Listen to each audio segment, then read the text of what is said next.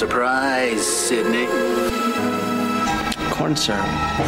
Same stuff they use for pig's blood and Carrie. I told you not to hang up on me. Oh, you want to play psycho killer? Can I be the helpless victim? There's a formula to it. A very simple formula. Everybody's a suspect. My mom and dad are I'm afraid that was a wrong answer. Okay, let's see. No, please don't kill me, Mr. Ghostface. I want to be in the sequel. There are certain rules that one must abide by in order to successfully survive a horror movie.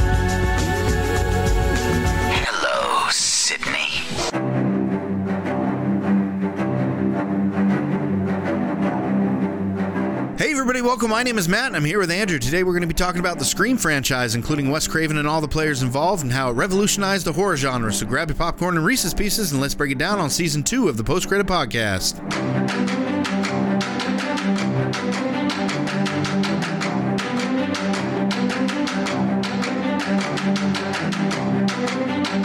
if they were really doing all these exorcisms and things like that, they would want to bring attention to it. So then, you know, people don't think it's a bunch of hooey. You know?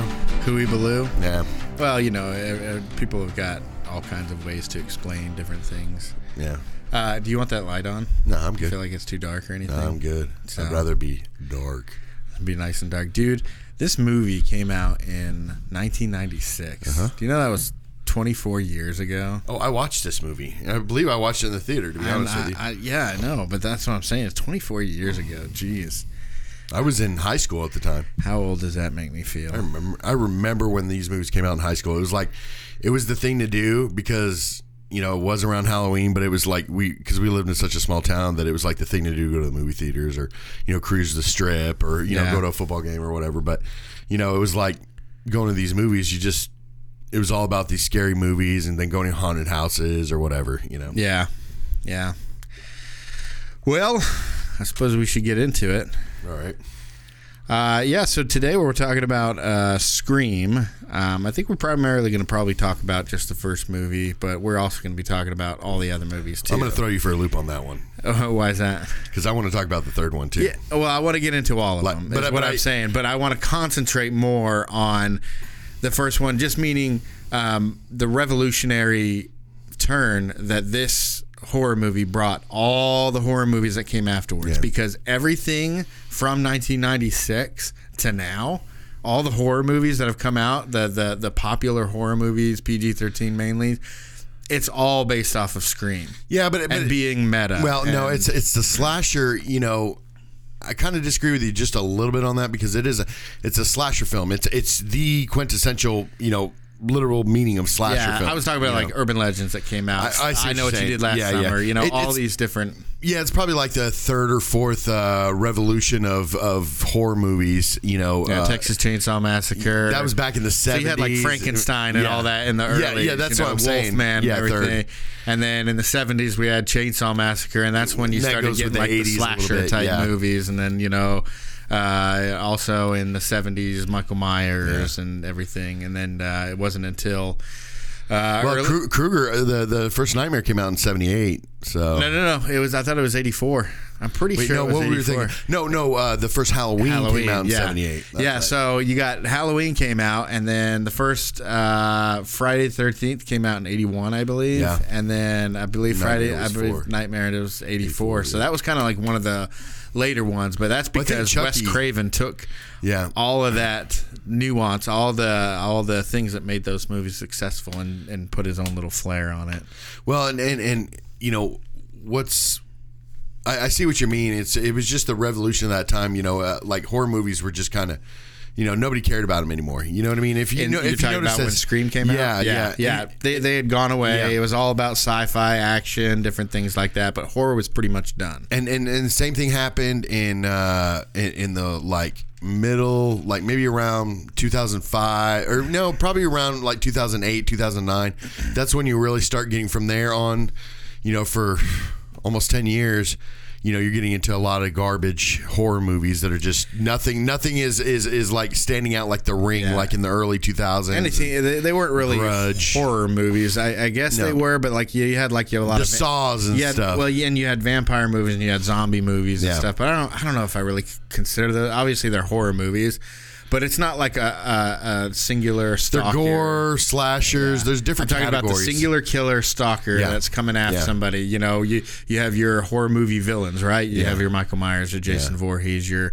uh, Freddy Krueger, all that kind of stuff. So, but yeah, everything had, had kind of died down. I think the last, I mean, the I mean, Wes Craven hadn't done anything in a while. I mean, he did. I think he did Brand, Vampire in Brooklyn and. Uh, something else, but he just wasn't doing too well. I mean, he tried New Nightmare Yeah. that was in the early '90s. But we got we got to admit that you know Wes Craven's you know what made him great and what made you know makes his name even known was Freddy Krueger. I mean, it just it just it is. You know, That's what put him on the map. That put yeah. him on I the mean, map. He It- still did like I think Last House on the Left Right, and all that right. kind of stuff before that. But, But, he, I guarantee you, he has a bigger audience for Nightmare on Elm Street than he does for anything else he's ever done. Yeah. I mean, God honest truth. And, and I'm not saying that you know. I mean, again, Scream was extremely popular, but it still does not uh, hold as much weight as Nightmare did, and and continues to even this day. You know, Nightmare, Jason, Michael Myers. I mean. That you know, if, if you notice, if you notice, and here's the thing I've noticed with this is that you know, I mean, we not only had the the Scream movies, right? We're about to have another one, from what I'm hearing. that's what I heard too.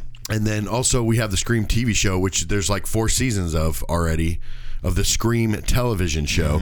So you know it's it's kind of carried over where you know you got you get it's it's it's re re Reigniting. reigniting, but uh, I was thinking more. Uh, you know when you throw something back up. Uh, uh, what, what- yeah, there we go. It's more regurgitating than anything else, I think. Because I mean, you look at that one, like, like Scream, for instance. I mean, it's kind of like kicking a dead horse, you know. And same thing with you know Jason. I mean, how many movies have they made of Jason? And even worse with with Halloween movies, they are constantly keep putting out Halloween movies. I mean, if you were to count all of them up to, na- to date, what there's probably 15 at least. I mean, I mean, again with Jason, there's you know what we're up to 13, I think. Of Jason? Yeah, is it Something like 12 that. or 13 different movies? Well, let's see. 10, Jason X was 10, which would mean uh, Freddy versus Jason was 11. And then they had the remake in the early 2010s, or maybe it was 2009 when it came out. Jared Padalecki So, yeah, so what's that, 12? I guess we've had. I don't Yeah. think he's been back since then. Yeah, you know, and, and the thing is, is you see a lot of these, even even Ghostface, you know, from Scream, Mm-hmm. you know, and then uh, Michael Myers and uh, Jason Voorhees and Chucky. None of them. I mean, it can literally be a the a different actor behind that every second of the film. Mm-hmm. You know, you could uh, literally every second of the film have a different actor, and nobody know the difference. You know, where with Robert Englund. You kind of knew It's all about the voice. yeah. you- Because, the yeah, voice, no the mask. look, yeah. It was he had the the makeup, but Even was, though his still look different in every single Yeah, movie. but but I mean, Depending again, on who was doing the yeah, but it, it still played it off. I mean, he's the only one that's really you know anybody really kind of recognizes. You know what I mean? But that's what helped revolutionize this movie. Correct. Is that is that it could be anybody, right? Uh, I mean, to go over Wes Craven's past, I mean, he's done some of the you know the most classic horror films of all time. He you know he wrote and directed Last House on the on the uh, on the Left. He did uh, The Hills Have Eyes, Swamp Thing, Nightmare on Elm Street. You know, uh, he he only did the first one, and he did um, uh, a New Nightmare which came out later. So he didn't do any of the sequels, which they make reference to in Scream. Whenever he said, uh, "I like," you know, the killer tells Casey, "I like that one." She goes, "Yeah, well, the first one was good, but the rest of them sucked." And, you know, that was a little that was a little uh, jab in there by Wes Yeah, Craven yeah. about like, you know, hey, my my nightmare was great, and then they turned him into yeah, my, my. Dream Warriors happens to be my favorite of the the uh, Nightmare series. Dream so. Wars, uh, and that's that's a lot of Freddy fans. That's their favorite is Dream Warriors. That's number three, right? Yeah, yeah. I did like the, one with Master Roseanne and Tom Arnold. Oh, that one was that one is hated by that's the, I know. that's the uh, no, I, I, am being sarcastic when Oh, I'm saying it. okay. I just thought it was, was gonna say- hilarious where he gets the GameCube. You yeah know, or, the, ga- Game arm. Boy glove or yeah whatever the gaming glove. What was it called? Yeah, Freddy's Dead Final Nightmare. Yeah, Yeah.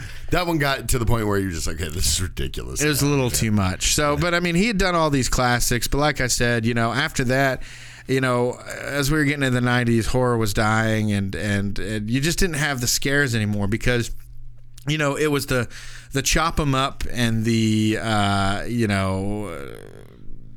You know, just uh, uh, you know, it, people got tired of like the grisly murders and all that kind of stuff, and and it was just old, you know, and all the tropes. It was like people got tired of going to the movies, right, and seeing, um, what is it?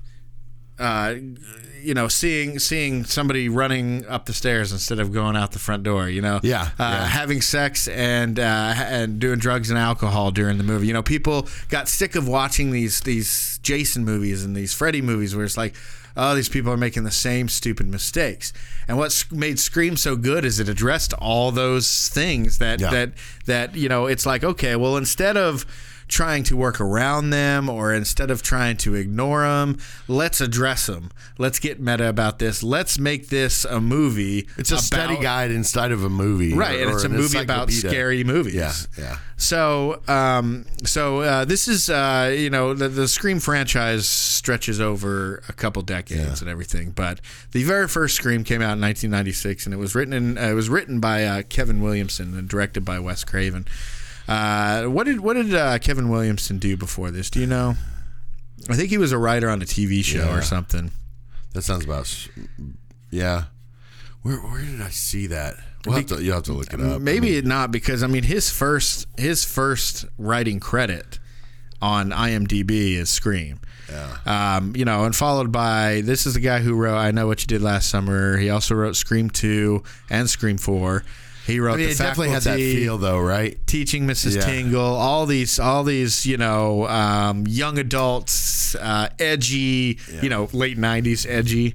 Oh Uh, no, no, it's not all so what I grew up with. It's all what I grew up with. I mean, it's it's when I was in high school, these were the movies that you know kept us entertained. And I mean, you just you can feel with all those movies you were stating, you can just feel the same feel, uh, you know, watching that movie as you do, you know, this, you know, I know what you did last summer and Scream and stuff like that. You know, you know that same feel. You know, you got that same feel watching that movie, and and I just think that, you know, it, it's it's and like you said, you know, it, it's an encyclopedia of knowledge about horror movies. I mean, everything everything down to the characters.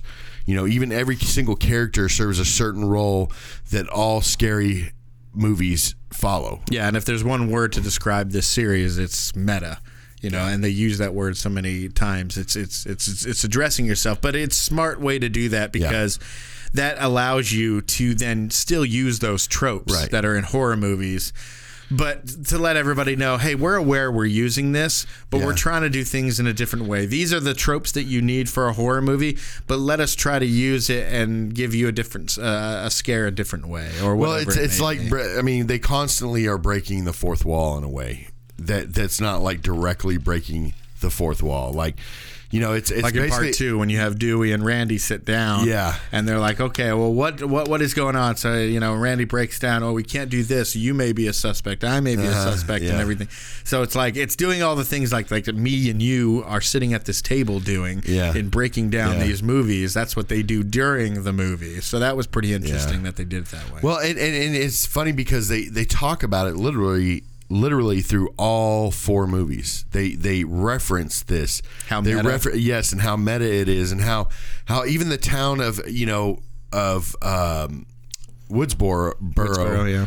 feels like a Hollywood set. Yeah. So when you go to like the third movie and you actually see a Hollywood set on the movie, you know, you're you're kind of like, okay, this is exactly this looks like the set, but it's actually probably what we saw in the first movie. It's probably literally the set of the first movie. Oh, the you know? where- you see it in part three. yeah, yeah, Yeah, I mean, now here's the well, and I think some of them were done on location because you just like at Stu's house at the end, you get to see like a, a long shot of where the town is, Yeah. you know, right before the credits kick in or whatever. But yeah, I mean, it's stated outright by Billy Loomis. He says, you know. It's it's you know whenever Sidney says oh, this isn't a movie and he goes yeah it is. He goes this is all just one big movie You know, so I mean, it's outright stated by Billy. Now maybe he's talking about life or whatever, but I mean, it's it's basically outright stated by Billy Right. that yes, this is a movie, and you know, uh, it's I don't know, it's just it's it's a very unique uh, way to to look at it because audiences will go in being like, uh, to you know, like I said, you know, the reason that people were getting bored with it because it was the same tropes over and over and over. So this movie said, uh, okay, well, let's address those tropes, let's do them better, Yeah. and Kevin Williamson's script it made it just this phenomenal paced and written and and and uh, and uh, plotted out movie. Well, it almost felt to me. It almost felt like a reality TV show. You know, when it when it comes down to it, like like the the people in the movie are all part of a reality TV show, Right. You know, and it, the the way that it's set up and everything, you know, you kind of almost think that. Okay, maybe this is somewhat planned out, you know, and and, and we're gonna see a a, a uh, live audience behind them and just ca- catch a glimpse of it real quick, you know. Yeah, see, and then you get you get movies like uh, Halloween Resurrection where they had the cameras and it was a real like Uh-huh. reality show, and even parts little little parts of Part Four, Scream Four has has those little nuances. I've. I've got to say I this. was like, please don't do that. Please don't do Yes. shaky cam Yeah. stuff. I've got to say this that I think the one thing, and this is a little bit off topic, but the one thing that I think has ruined horror movies since like early, early 2000s, anything after that is just garbage. I think what's ruined it is these cameras inside of the movie. You know, like paranormal activities. footage. Yeah, I mean, and granted, our generation started it with Blair Witch Project, you know, but But see, the unique thing about that is it only works once. it did, but that that's the problem is that they think it works every single time now. Where it's it, the, you- literally the Blair Witch Pro- Project took away that that uh, that idea of it. Well, what's know? scary about that idea is that you don't know if it's real. So if you know that it's fake, you know that it's a found, it's actually called a found footage horror movie or whatever. You know it's fake, and it immediately takes all the scariness out of it, and then you're just watching cool trick cameras, you know, Yeah. trick trick photography and everything. The, what was good about the Blair Witch Project is because the way they marketed it, nobody had any idea these What were these were Yeah, actors. exactly. Nobody had any idea that these weren't real people as far as the way it was marketed and when you were first went and watched it. It, the, the the world, even news channels and stuff, were like wondering if this was some kind of a snuff film Yeah. that somebody had found footage or whatever. And so, it, and then it wasn't until like I think a couple months after it came out, you saw the three people that were in that movie. I can't even remember their names now. Yeah. They showed up at the MTV Movie Yeah, and yeah, stuff, I and then then that. that kind of took the whole shade of is it real down, and you're like, okay, well these these these people were just actors, and Well, that's kind of like with the Sixth it's never worked after yeah, that. exactly. It's like watching the Sixth Sense. You can't watch it again. You really can't. Once the genie's out of the bottle, it then is. it's out of the It is. bottle. And I personally, again, I know it's off topic, but that I I truly believe that has ruined horror movies. Um, ever since that they started doing that, I think it just you think they, found they footage overkill and it. like shaky cam or just the found footage type format? I mean, a Like little bit of both, really. And the shaky cam, I, I don't like any of that stuff because to me it feels like it's just let's throw a, a camera inside a camera and then we can save a buttload of movie because we don't have to have the the screen perfect or the quality of the the picture perfect. You Yeah? I get it. You got to be more realistic and everything, and it creates tension. It feels like you're in the middle of it. Yeah. But I mean, like it goes along with the same thing where uh, Michael Caine was telling Christian Bale when he actually took a nap and wanted to be woken up right before the the, the they yelled action in that Batman movie when he Yeah. was waking up in bed. Yeah. He goes, well, you know, I just want to make sure that I, I want to be like really asleep, and you know. All this kind of stuff, and uh, and Michael Caine's like, "Have you ever tried acting?" you know, you're just like, like there's an acting. People go to the movies to, to not have this crazy realistic experience. Yeah. They expect to see cinema. So Yeah. that's And then if whenever you're have like the shaky cams. I'm Yeah. like, uh, maybe some people like it. It gives me a headache, and I'm just like, I, I want to see cinema. I know that this is a movie. Show it to me. Create that tension in a different way than going like this with the camera. And I think what's you know like what's great with Scream, right, is that it, it has a way of of adding comedy to a slasher horror film that doesn't basically put it into the category of being you know horror slash comedy or comedy slash horror. You know that it's actually still a horror movie, even though. It, it still makes you gi- gives a little bit of comedy there. You know what I mean? Like like I mean you got certain characters, Matthew Lillard. You got the guy that played um, um, uh, Randy. Oh, Ran- yeah, you know, Jamie. What's his name? Jamie Kennedy. Jamie Kennedy. But but you got those actors, you know, that, that really can can do that. You know what I mean? That they, you know, it's just kind of. Uh, I'm just trying to think. I mean, Jimmy Kennedy pretty much acts that same role in pretty much everything, but you know, it, same thing with Jamie Kennedy Ma- Project. Remember? Yeah. his punked ripped off, rip off the Jamie Kennedy Project or whatever. but uh no, it, it's just it, what that's what's great about Scream is that it does pull off a little bit of comedy. And same thing, you know, Wes Craven's been doing this forever. You watch Freddy Krueger; it's the same situation where it's like, I mean, Freddy Krueger slashes somebody's throat, and and he's laughing about it, but there's other people laughing too. Yeah, and he did that a little bit in the first movie, but it wasn't really like I don't know. And and he he wrote that. He wrote the first Nightmare, and there wasn't a whole lot of comedy to it. Well, part no, part two is ridiculous. Right, and he didn't Yeah, write that. I know, though. I know. But but I think what you're getting there is is all from Kevin Williamson because if eh, you know some of his scripts, you look at like The Faculty Yeah. and uh, you know Disturbing Behavior, all these Right. different movies that he did. You know, just it's like you know he has he has his hand on the pulse of the teens of that that day, the, the young people of that day. Who now? Now Wes Craven or No, Kevin Williamson. Yeah, but you, you know, you kind of see. I've, I've heard things about you know Wes Craven how he is very stickler about certain things. You know, like when he writes scripts and stuff, he literally lets nobody watch it until he is complete. Right, You but he didn't mean? write the script. I, I know, but what I'm saying is like I just kind of feel like that kind of personality wouldn't give him such a free reign, especially somebody that has not really done anything else. And I'm sure he does like point. what what a lot of directors do. they, I don't want to do, film this scene. I don't like that line or whatever. They'll cut little things here and there, you know, based on what they're allowed to do and everything. I think a lot of it, a lot of the humor, a lot of the um, the the way it connected with younger audiences that has to do with Wes uh, with uh, Kevin Williamson and the the scaring of audience audiences that you know you know this younger generation that hadn't seen Freddy or any of these and weren't used to horror movies because this industry or the, the the horror genre had died down at that point then they see uh, a movie that's written by somebody like Kevin Williamson who's such a great writer and and and can not only write good stories but good scripts you know dialogue and and pacing and all that. And then you merge that with a director a horror director like Wes Craven a legend I mean, it just blew these new audiences away that didn't like you and I grew up with watching these horror movies, Right. you know, even though they came before us or whatever. But you know, one of the smartest things I think this movie did uh, before it, was even a movie is is the way it marketed it, and it marketed it with uh, Drew Barrymore as the lead yeah. And she was perfect for that start that role that she had and i think pretty much all like the trailers and marketing was all around that first scene right Yeah, like neve yeah. campbell was barely in any of the marketing she Yeah. was she was this you know new actor from you know party of five and she had But you know, you know, they talk about this in the fourth one, right? In the fourth movie, they, they kind of bring this up about having, you know, how, how they're the the killer is like killing in order of of the original, where it's like you get the hot girl at the front, you know, Right, and, then, right, and then you and then you get the.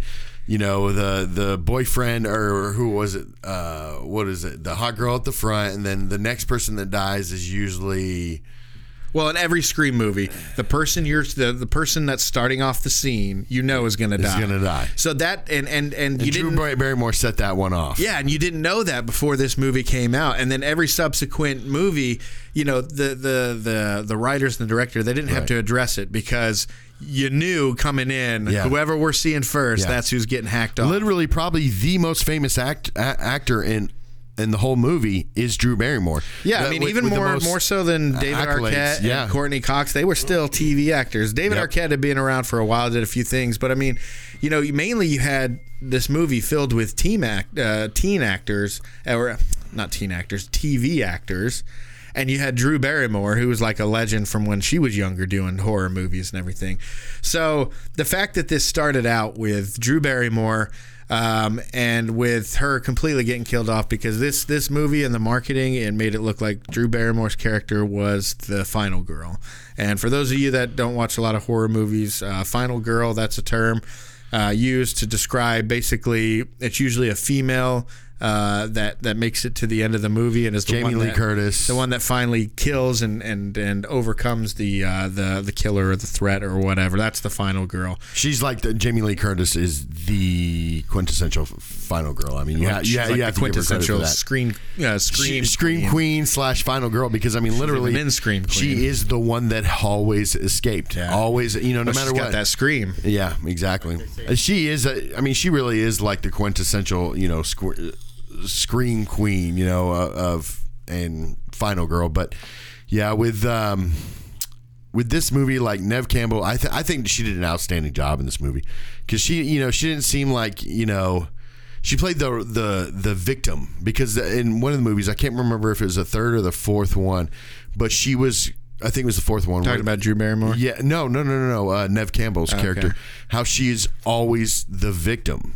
You know what I mean? Like through all these movies, she's always been labeled as the victim. I think it was her niece, uh, Emma Roberts' Kraft. character, was saying something, huh? Are you talking about just Scream movies? Yeah, no, yeah, yeah, yeah. Just Okay. as great. the fact that that um, I, she was saying, you know, somebody was saying in the movie, you know, I think it was her niece, but Like saying- she wasn't a victim in Wild Things. No, no, well, sure. I mean, I- she came out no. on top on that. She she was the mastermind behind that. I know, that but I, I'm saying like in Spoiler the alert. yeah, I'm saying like in the Scream movies, you know, she's always playing the victim. You know, she's like like I think she always gets made to be the victim. I wrote some things down, and, and, and because this movie is so set up as basically explaining horror movies and how to basically survive horror movies. I mean, that's the name of them.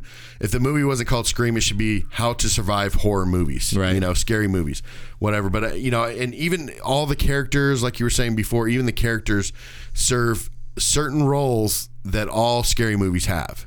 You know, and I wrote some of them down, and I changed the names. You know, what a lot of people would reference them you know, like um, Sidney, who's you know, you, you always have the heroine that that's always having to be saved or something like that. But I always said, all the always chased is Sidney. You know, um, the savior is always going to be be Dewey. Um, the one who always needs redemption is Gale.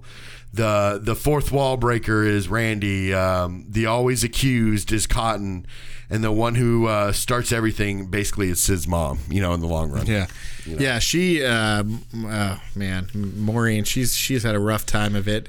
You find out over over the. I mean, course, she really hasn't. I mean, she's uh, everybody else is suffering. Well, what I you know, mean is like over the uh, the course of three or four movies, she just gets being she gets made worse and worse and worse, and Ye- but until the third finally in the kind end, of rede- redeemed, though. If you think about it, kind of, one but not really. her. I mean, she still. I mean, yeah, she she was she had a traumatic traumatic event happen to her In Hollywood. before the movie, the events of the movie started, and uh, but. You know, she went on to you know be very promiscuous and everything. And not that I'm saying that that that that's what leads to murder or Yeah. anything, but I mean, you know, it, it, it pissed some people off, and and it got more and more to where you're like, oh, this chick, she had some kind of a reputation. You know, she lived quite a life. As we learn in you know in the third one, Yeah. um, you know, she even even uh, even Sid says it. You know, she says you know like basically that her mother caused everything. You know that w- w- she asked her father. You know, hey, what what if mom. You know, never did this or never did that, or you know, if mom never uh, did what she did, kind of thing like that. You know, and and and it's like if you think about it, if her mom would have kept it in her pants, then uh, everything would have been fine and dandy. But then again, we wouldn't have these movies, you know. we would have yeah, we got to tell a story, right? Right, right, right. So, uh, Scream uh, came out in 1996. It was directed by uh, Wes Craven. Uh, Kevin Williamson wrote it. Uh, it starred uh, the the very first movie. It starred uh, Drew Barrymore, uh, Ro- uh, Roger Jackson. He plays uh, the voice. Um, you also have Nave, uh, ne- Nave, Neve Campbell, Skeet Ulrich, uh, um, Courteney Cox, uh, Rose McGowan, David Arquette, Matthew Lillard. Uh, these were all the the stars of the first one, and and the way this movie came about is Kevin Williamson. Uh, he was um, it, back in 1990. There was a guy named um, oh gosh, what was his name? River Phoenix. No, uh, not James. That was the father. Was it Dennis? I can't remember. There was a there was a guy. He he was he was nicknamed the uh, the uh, Gainesville Ripper. Um, and uh, that was uh, that was uh, something that happened in Florida, in Gainesville, Florida. Um, there was a guy, uh, Danny Rolling, that was his name. Um, he uh, went to a, uh, a university and killed some, it was something like five people over three days. Um, and uh, and he wasn't even caught for it. He he got arrested for something else, and he copped to it whenever he got arrested. Say, hey, by the way, I killed all those people, and uh, it, was known as the Gainesville Ripper. Well, it was giving Kevin Williamson some nightmares. He thought, you know, something something like that might happen to him. Um, and he decided to write this movie, uh, Scream, about somebody who goes after, you know, m- mostly, you know, women, uh, uh, teenage women or whatever. In in real life, it was college, and here in the movie, it's high school. Um, as I, as we said before, the the movie was marketed uh, with Drew Barrymore being the lead, um, but uh, that's not the case. So she's in about the first 15 minutes. So what's the first scene? About 10, 15 minutes, something Yeah. like that. Um, would you say this is the best opening to any horror movie of all time?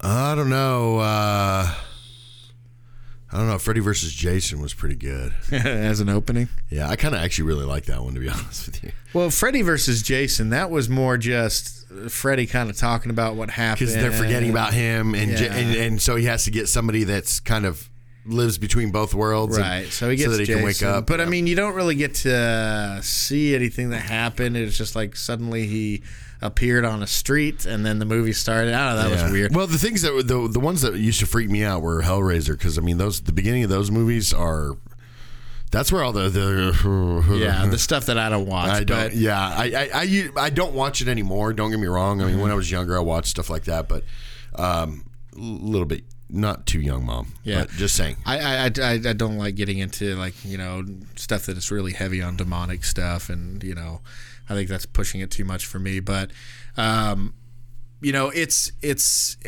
Nightmare on Elm Street, the very first Wes Craven Nightmare on Elm Street. I mean, what did you think of that the first time you saw? I mean, the whole opening in a boiler room. Yeah. You had what's her name with the the nightgown on, and you're like, what is this chick doing with a nightgown in this what looks like in a uh, factory or a warehouse Yeah. boiler room or Yeah. whatever? Like, and that whole thing with the screech, you know, him scraping his claws against it. You know, I mean, you have certain horror movie openings that are just like chilling. Yeah, I mean, you know, and a lot of them, you know, that's one good thing with with uh, or one of the many good things with uh, Wes Craven is that the guy had had a way of, you know, I mean, he had theme songs for his scary movies. Yeah. you know what I mean. You know, it's like, and and I mean, even even the Scream. I mean, when when that movie first came out, it was crazy because you know it was around Halloween time. So basically, I I think it remember. was December actually. Okay, Something- it well, was right near either, Halloween. e- Either way, like right after that, then you know that first year after that, everybody was those char- that character Ghostface for Halloween. It was very popular. it was very very popular. It- I had one. I think that that first year, that's who I was. yeah, I think so. I think you're right. Actually, I remember getting one of those ghosts because Yeah. I I had done Jason with a hockey mask before that, and excuse me, and then uh, and then it was Ghostface after that. But Yeah. I just think. I mean, another opening that comes to mind is My Soul to Take. I don't know if you've ever seen it. It came out like 2010. It's one of Wes Craven, Oh. Craven's later movie. But the the start of that movie where you got the guy and he's watching the police report about this serial killer and then he finds this knife that that the news described as the serial killer's and he's like what the heck and then he kind of flips it like he knows how to use it and then he's like what and then suddenly it flashes and he's in the bathroom and he's like how did i get in the bathroom and then you start to find out he calls his doctor and he's like it's happening again. You find out he's got split personality and one of his personalities is the killer. Yeah. and he's with his wife and he's like oh my god i don't want to let this personality take over while i'm at the home with my wife and my kids and stuff. And then there's that whole scene i won't say what happens in it but it was a it was like a heart pumping uh, uh, opening. I was like man this is gonna be a and then the rest of the movie was terrible terrible. What was it? Um, because then it was just kids and it was just one random kid. Because then what happened when he died like i guess all his personalities split and went into like seven babies or eight babies that were born that night or whatever. But the, the the premise of the movie the beginning of the it was a good opening. So this opening it's so iconic. Everybody's seen it you know the it starts off it says scream and it's not even in like the titles that we're used to. It's just scream and then suddenly the phone's ringing and she's picking it up and we're into it you know the, the you know usually there's a little bit of setup in horror movies or whatever but i mean we hear the killer's voice bam within the first five ten seconds Um, and so, and it's a chilling voice and everything. And, uh, you know, she's making popcorn and the popcorn sets on fire. And, you know, she's talking to this guy played by Roger Jackson. And actually, Neve Campbell. And who makes popcorn like that nowadays? I mean, Well, come yeah, now. you know, you got Jiffy Pop on them, uh, but I mean, the late '90s, that, that might have been easy to make or whatever. But you know, Neve Campbell and Drew Barrymore, they didn't actually meet Roger Jackson, who played the voice uh, of the killer, um, until after filming. And in Drew sense. Barrymore's case, after she was done filming that first scene, when she was done with the movie or Yeah. whatever. But um, they, they, they, they, and Wes Craven didn't want them to meet it because the it's voice scary. yeah they want they want to just hear the voice and th- them not to know what the person looks like i mean the guy could be like a four foot eight uh, um, person with a balding man that's about 50 years old He's kind of like an average weight, average looking guy, a little overweight, and you know he's just Yeah. not not not intimidating looking at all. You know, if you look him up, it's, it's just you know got glasses and everything. Kind of looks like um, uh, uh, Dave Filoni. oh really Yeah. oh okay Yeah, it kind of looks like that. But Yeah. anyways, uh, so I mean, it starts off with this whole thing, and and you know what's what's cool about this movie is it's not just. Uh, a killer that's after them, or you know, you have a named killer, like you know who it is: Michael Myers, Jason Voorhees, Freddy Krueger, Charles Lee Ray. You know, uh, Leatherface. Chucky, Charles Lee Ray. Leatherface kind of had leather, but that's just what his brother or whoever it was that called him Leatherface. And so, I mean, it's just like you have these names. Yeah. But with this one, it was not only an unknown killer, but the scene after this first scene where they get killed, when the kids are all talking by the water fountain, when they're like speculating, uh, was it you? Oh, but it was you. I wonder who did it. Then that kind of told you, okay, this is a who done it movie. And as we've talked about with our Knives Out review, I love who done it type of movies where you have to find out who the kids. So I mean, most of the movie is your your brain is preoccupied with who is it, who's behind that mask. So whereas other movies, you know, you know who it is. It's just some scary machine that's that's not an unstoppable machine that's coming to kill you, and everything. And with this one, it could be anybody. It could be the person right next. And they have you have to be have to have really smart writing to be able to not have anybody pick out who it is. You know, the obvious choice is going to be the boyfriend, right? Yeah, The yeah. the moody boyfriend who who wants a little, you know, wants to get frisky with her, wants to do a little too much or whatever. You you, you start to think, ah, you know, and Skeet Ulrich is a certain type of looking guy, you know, where you're just like, ah, there's something weird about this person, and everything.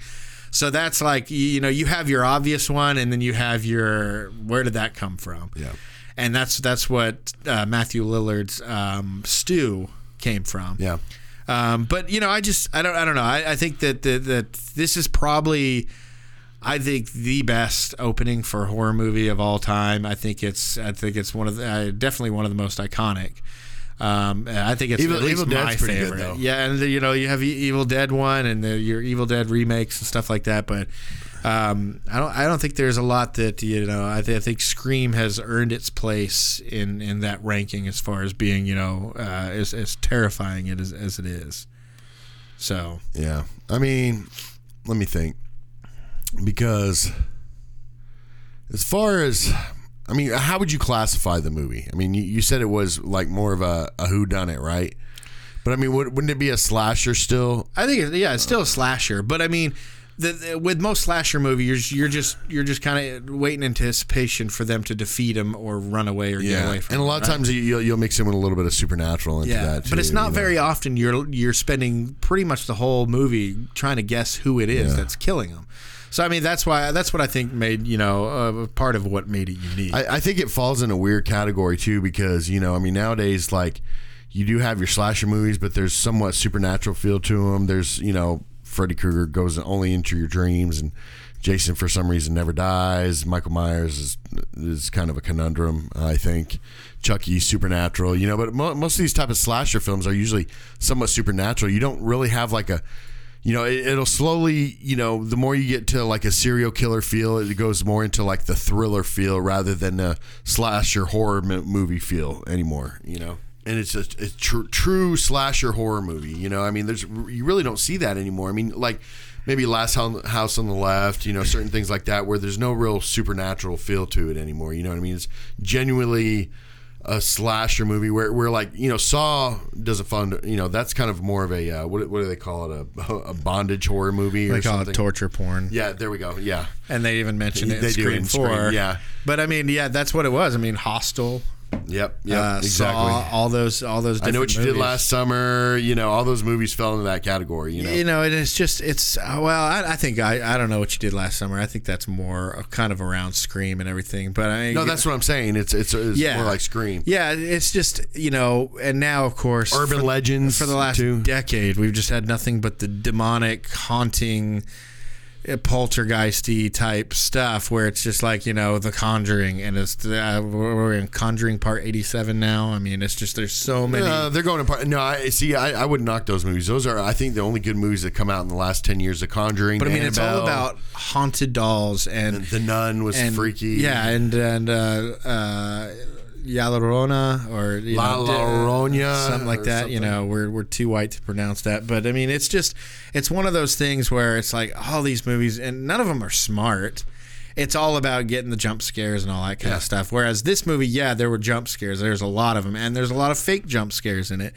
But it was still fresh back then, so you know, I, I can't knock it for that. And it still had some legitimate thrills because I mean, even if you're not scared by the jump set, you're still kind of engaged into the story. You're still engaged on who did it, who did what, and the, and the story.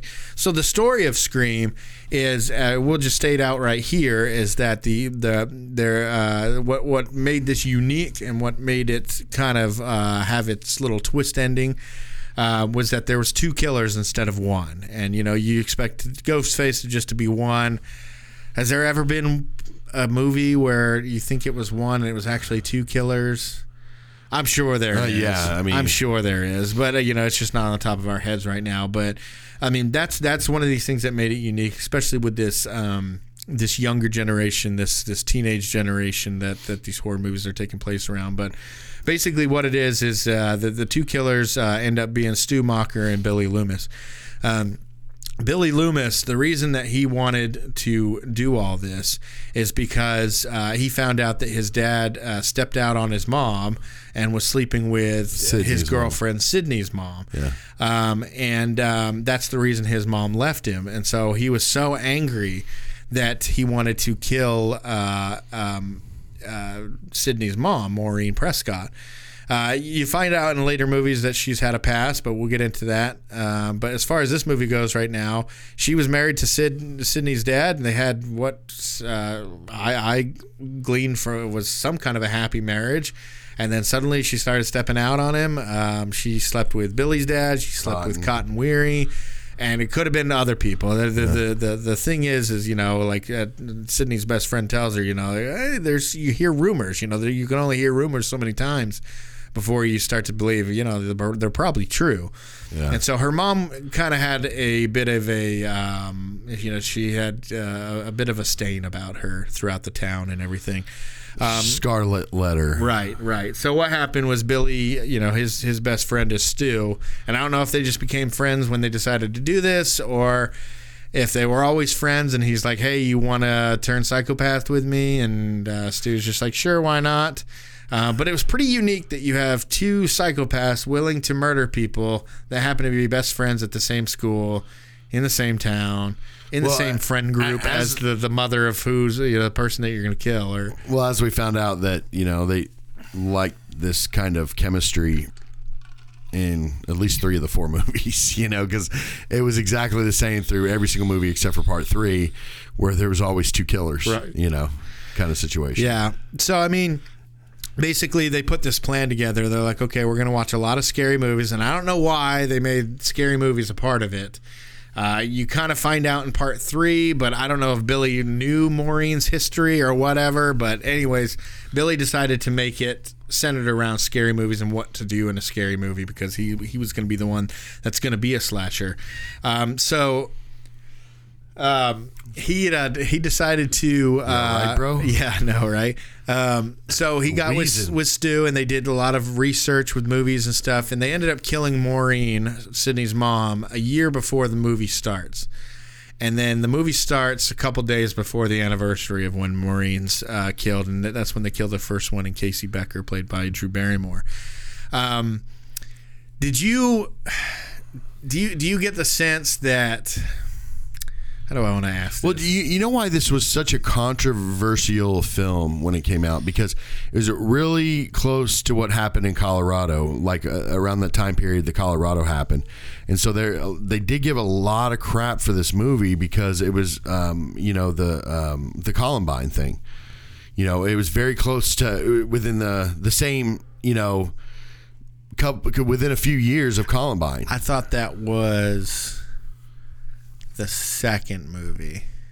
I think that was the second movie because this was 94, 96. Ninety six, I thought. And Columbine happened in like 97, 98, didn't it?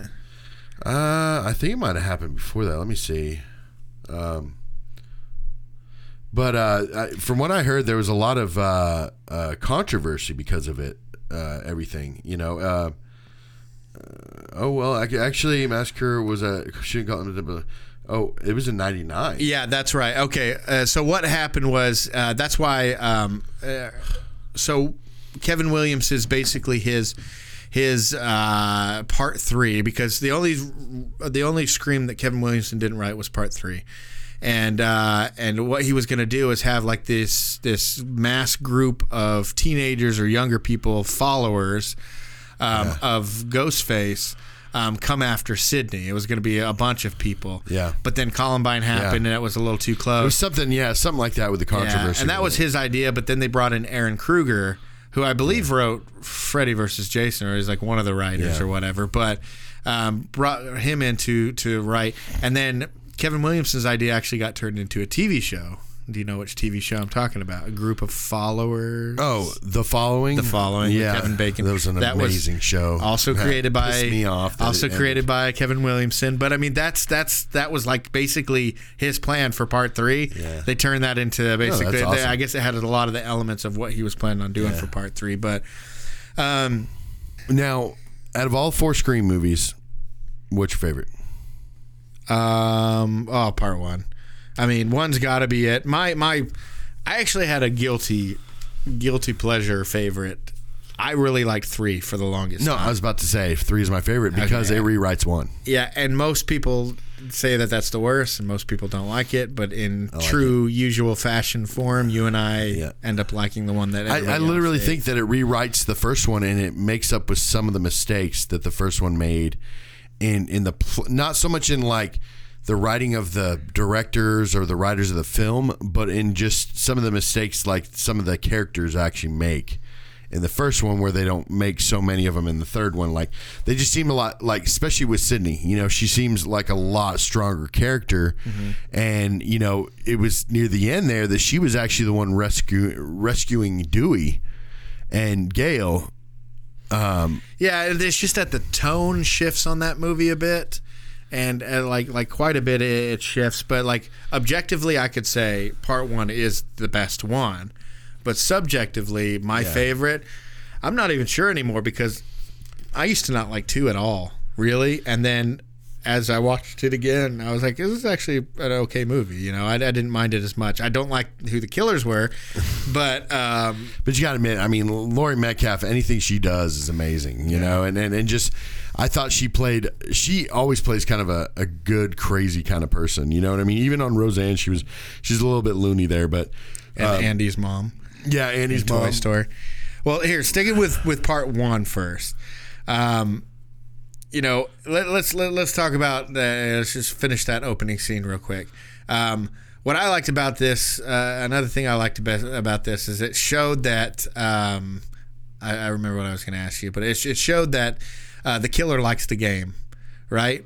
So she's going out to kill, or she's going out to check on her boyfriend who's tied up on the chair and in the back patio. She unlocks and opens the door, right? And if the killer wanted to kill her, perfect opportunity right there. He could kill her. But he actually tells her, I wouldn't do that if I were you. And she closes it and locks it again. And so you could see that he likes the game that they're playing. And it's not just about, you know, making a name for yourself. It's about truly terrifying. Because, I mean, nobody else, you know, obviously they don't know we're watching this movie. Nobody else is going to see this murder. It's not like they're taping it like they do in part four or whatever. So who cares that he's playing with it? It's just a sadi- sadistic way to mess with them to terrify them before they they end up killing them. Because I mean, you got like Jason. He doesn't really play with them. He just goes after him and kills Yeah. him. Same thing with Michael Myers. I think it's more. I think it's more of. It's not so much a game to them. I think it's more of a situation where they're in the movie. They're in a horror movie. Okay, the the the the killers feel like they're part of a horror movie, Right. and they want all these people to act a certain way. It's it's almost like he's trying to cor- correct horror movies and correct how people act and do things in horror movies that automatically get him killed. But he's being playfully funny with it, like he, I'll like, be like- back. like a horror m- movie villain might do, and Yeah. just enjoying it because, like you know, Billy says later on, it's all big one big movie. So yeah, maybe he he really sees himself as a horror movie, and he's conducting his own horror movie or or whatever. Because I mean, he he even helps them. You know, like saying, uh, you know, things like, "Hey, you know, I wouldn't lock that, or I wouldn't go there, or uh, don't don't you know, I dare you to come outside." You know, what Yeah. I mean, it's like it's like it's.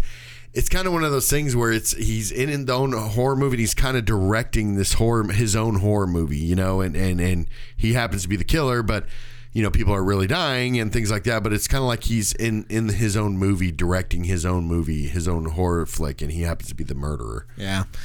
Um, so I want to go through this too as we talk about it and talk about the since there's multiple killers. Um, I want to talk about each kill. Like, okay, so Casey, who who actually killed her? So was it Billy or Stu inside the suit? It was Stu. You think it was Stu? Yeah. I, I Why do you think it's Stu? because I, I don't think like she kind of the way she acts around him. I mean, that's her boyfriend and everything, you know. But it's like, Who? uh, uh, wait, wait, you're th- you're talking about Drew Barrymore, right? Yeah, Casey at the very I think beginning. it's both of them. You think it was both Oh, of yeah, them? absolutely. So, and the next day, when they were talking at the water fountain, uh, Tatum, played by uh, Rose McGowan, she says, and she's Stu's girlfriend, she says that she he was with her that night. Yeah. So I always thought that that was just Billy by himself, and uh, that allowed Stu to have an alibi. And then when Billy went to jail, and then Stu called Yeah, Sidney, yeah. that was Billy's alibi. He was in jail, and Stu called her. So you know, creating alibis for each other. But I have you know a huge fan theory does say that this was done by both of them because the the um, what do you call it? Uh, the mechanics and and and uh, the the way it was all laid out in that first scene it had to have been both of them because you know who's running around the front who's in you know who's dragging Stu in his chair and all this kind of stuff.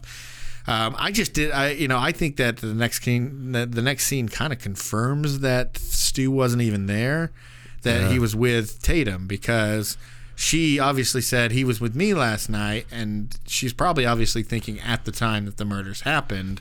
But I mean, it could have been later in the night. Because even uh, afterwards, Randy says, "Was that before or after you?" Blah blah blah blah blah. And so I don't know. It could have been, but Yeah.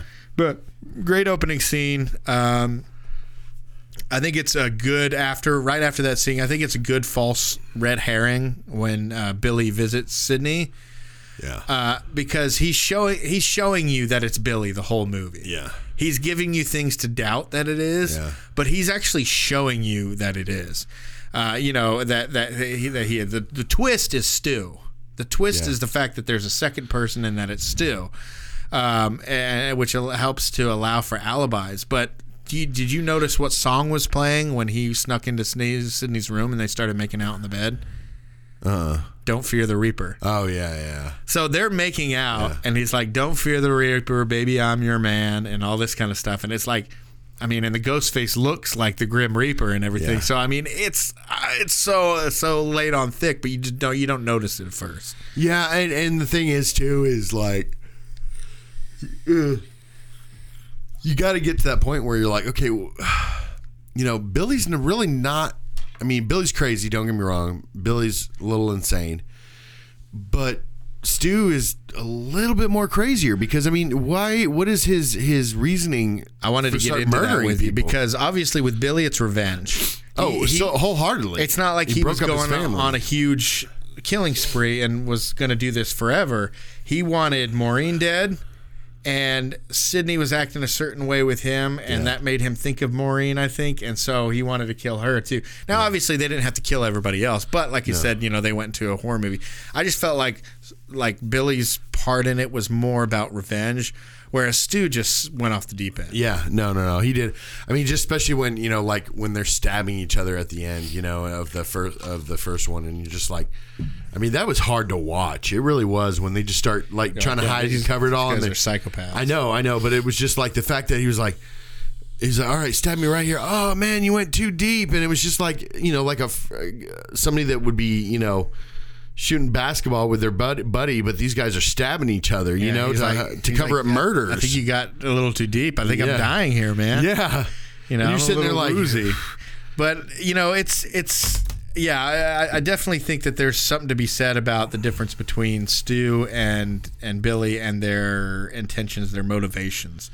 Yeah. Um, do you think Billy actually felt anything for Sidney, or was it just solely about killing her? I, I think he just saw red the uh, whole, whole entire time. I, I don't think that he really was.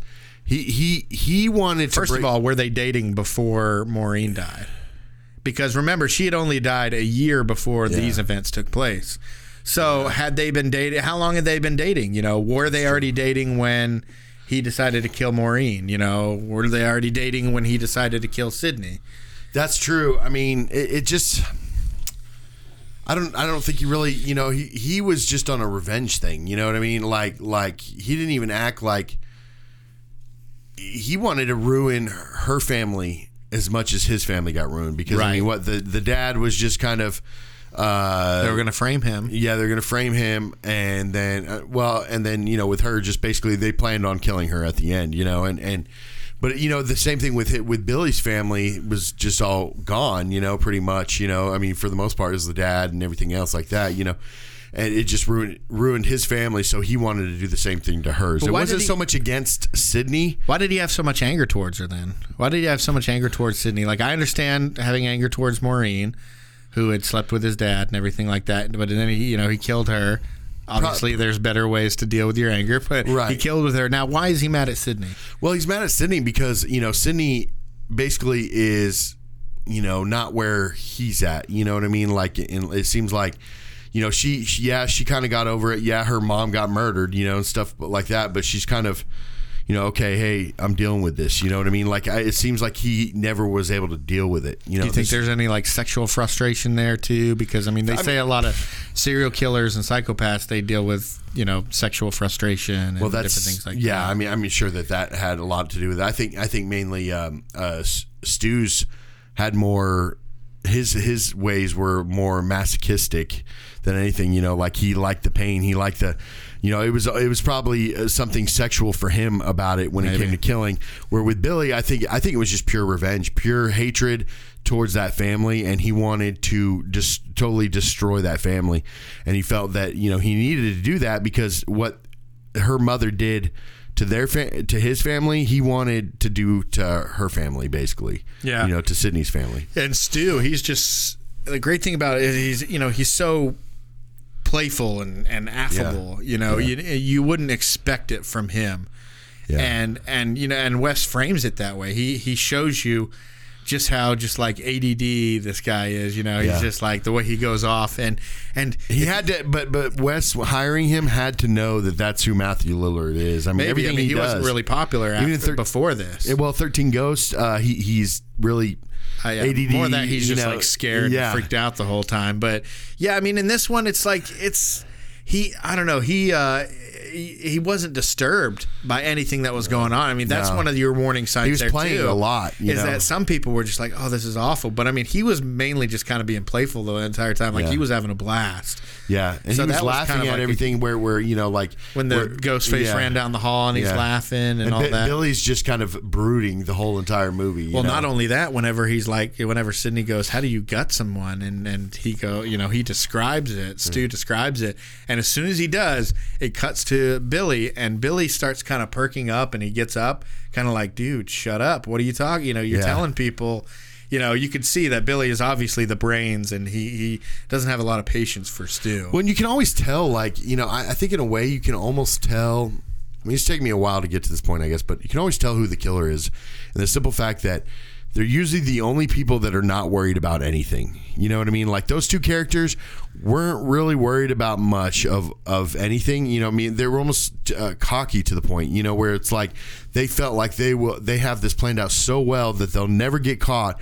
So you know, hey, we go to jail. That was part of the plan. You know, hey, we end up getting out of jail and we get frame somebody else for it. We flame frame Cotton for the mother mother's murder. You know, they they they thought they were so smart.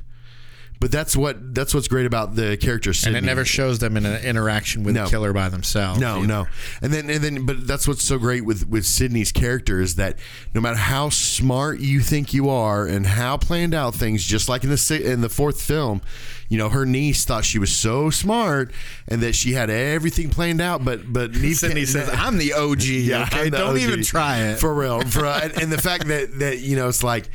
No, okay. She's uh, like you said before. She's a final girl. She's gonna end up at the end of the movie. I mean, it was almost like you could guess that Sidney's gonna be okay. Emma Roberts gonna go try to kill her, and then Sidney's gonna handle her business. Yeah, you know, what, what I kind of liked about Sidney is she's she's more brave than stupid. You know, you have Yeah.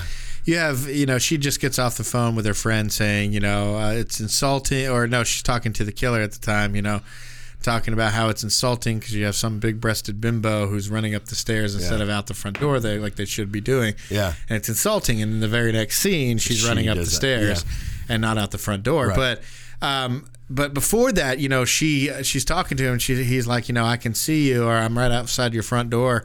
And she goes, I call your bluff, and she unlocks the door and goes out there. So she, it's not like she's investigating a, se- uh, you know, a weird. I think she's just been through so much with her mom, and and now that Casey's dead, you know, she. but I mean, you see her beat up grown men. You know, I mean, she yeah, beats up some grown men. You know, and- and- Apparently. and and and, you know, to I think most of the times it's that she's being chased. It's it's Stu, and he's kind of a, a dummy, anyways. And, Well, you always see in, in horror movies like this, right? Where you know, like you said, it's the final girl or whatever. Um, but you know, it's it's it's the classic recipe of a horror movie. You know, I mean, you have the bad guy is ninety percent of the time a guy. Okay, well, in this case, it's about fifty percent. You know, in, in these movies, that it's a guy that's murdered, but it's always after the female. You know, where where you know Michael Myers is always after uh, his little sister or whoever she happens to be, depending on who's writing that movie. Right. Um, but you know, and Freddy's after uh, after the the female lead as well. You know, I mean, it's always the same formula. And what's great about uh, uh, Scream is that you don't know sometimes how they're going to go with it because I mean, you know, two movies it was it was guys, and then the other two it was girls. You know, and so you don't know which who's going to be the murderer on this point, and and you just kind of see some of the stuff that where they're kind of, you know, how how how did that all i'm saying is how did in the fourth one just out of curiosity how did that little girl take down two big cops i mean grown men Um, cops shit, and uh, I did. It did show you had to sneak out, but it could have been that other dude. Although no, he was at he was at the barn, yes yes so it had to have been her. yeah but i Had to have mean been Jill. But you know, it's i could have tossed her with probably one hand well, she snuck up on Adam Brody, and anybody can sneak up and get the drop on Adam Brody. It's. Adam Brody. It's Seth Cohen, for God's sakes. you know, it, I'm not scared of Seth Cohen. No. Um, I'd say Anthony Anderson. That's the, that's the different one. But I mean, he was kind of surprised. He was in the car and got a knife stuck in his forehead. Yeah. So I mean, what are you gonna do? i mean and the same thing with like Laurie Metcalf you know i'm like well i don't know if she can really she's not super strong Yeah, but and I, we'll get into it when we get into part two. But I mean, I think that the majority of those kills, besides Randy, I'm pretty sure all the rest of them were um, were uh, Mickey.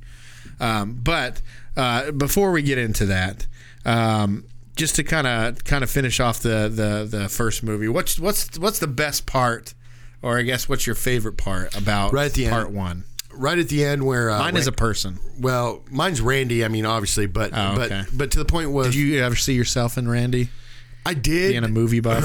I did, but I, I feel like he's only a horror movie buff. Like, But I mean, out of the two of us, you Yeah. have watched way more horror movies than I have. Right. And you probably know a lot more about horror movies than I do. but- right?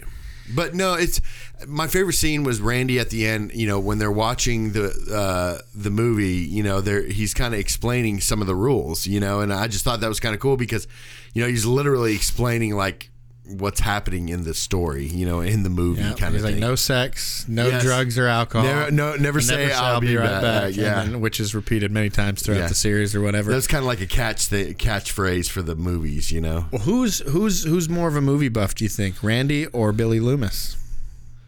Uh, I'm going to say Randy wholeheartedly. I think it's Billy Loomis. I think Randy has like kind of like the the mainstream type stuff, like you know Halloween, The Shining, uh, Exorcist, all that kind of stuff. But I mean, Billy comes up with some some off the wall references. You know, he's talking about Exorcist or, or Texas Chainsaw or whatever it is. And you know he's usually the one that's on the phone. Like Stu's on. I think Stu was on the phone a couple times, but usually it's Billy. And so I think he's the one with the trivia. He's the one like like with the trick question they threw at Casey when they said who was the killer in Friday the Thirteenth.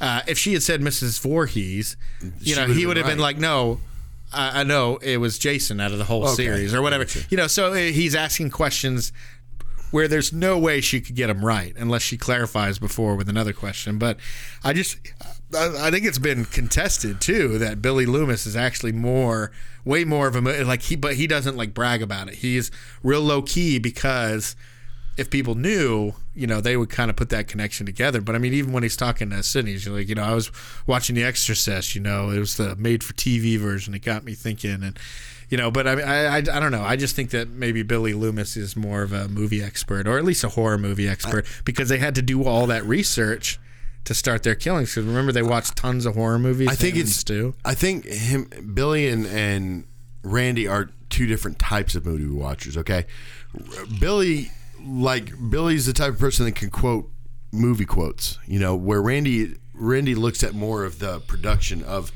You know what we like to try to do on the show a little bit, where we're not just quoting scene for scene on a movie. We just like to look at We're just why do you having a think the conversation. yeah, why do you think the director does it this way or or or if you notice you know and i'm right there with him on that that every single movie has a uh, an outline that it goes by that it never it never veers from it. And people don't realize this when they're watching just watching a movie because again they're just popcorn watch uh, popcorn, Popcorn eaters. eaters. but but the you know when you really watch a movie you notice that hey this plot line is a lot like this movie. Oh wait it's a lot like this one. It's a lot like this one. And they don't realize that you know most movies use the same exact uh, plot structure for their film that a lot of other directors use. Yeah, I think the the the analogy you made was good. Whereas I think Billy's more like us, and and Randy is more like maybe other people, where they talk about like facts and movie facts about it. Whereas you and I will talk about these like they're real characters, real people, and events.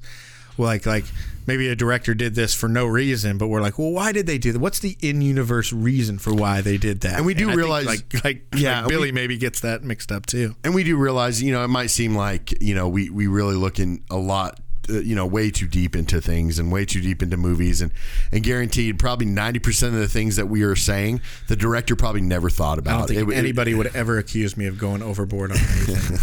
but I mean, just, you know, you see a lot of, a lot of this happen with Star Wars where a lot of tens of people like think, George Lucas must have felt like this, where you know I guarantee you, if you ask George Lucas, he'd be like, "I don't know, I just, I just, yeah. wrote it down on paper." But that's how I like to talk about Yeah. movies. No, Because no, it's I'm like, right well- there with you. And it's like you're like, well, there's no, but I, I get that, but and maybe there was never meant to be an in-universe or in-movie explanation. But I want to be the one to be like, okay, well, let's talk about that. Why? What? What is the reason? Yeah. Okay, the the director messed up here or there. Okay, well, let's figure out a reason for why it happened in the movie. Why do you think that's the type of the, the stuff Yeah. that, and maybe that's the the way that um, Billy talks about it, but. Uh, my favorite part about this movie is is Matthew Lillard as Stu Macher.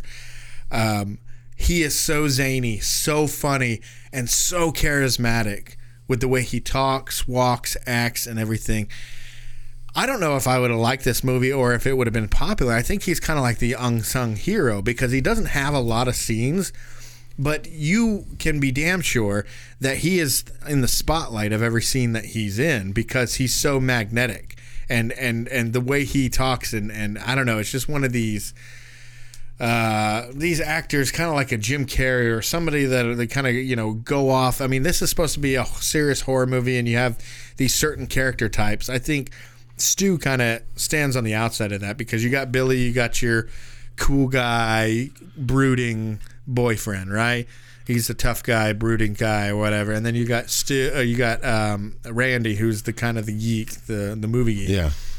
Stu, I don't feel like fills fills any roles. He, you know, he's friends with the geek. He's friends with the the broody guy and everything, and he's himself. You know, he's just a jokester all the time and everything. I just think I, I don't know. I think he makes this movie. He's my favorite part about this movie. I'd say Dewey is my favorite part and person of the entire series. Yeah. But in this movie, it's got to be Matthew Lillard as Stu. I think I, I honestly I don't know if this movie would have worked for me if it hadn't been for Matthew Lillard. I think you know why I think it does though. Just the fact that he he he doesn't survive. Why, past it. contrary, Mary?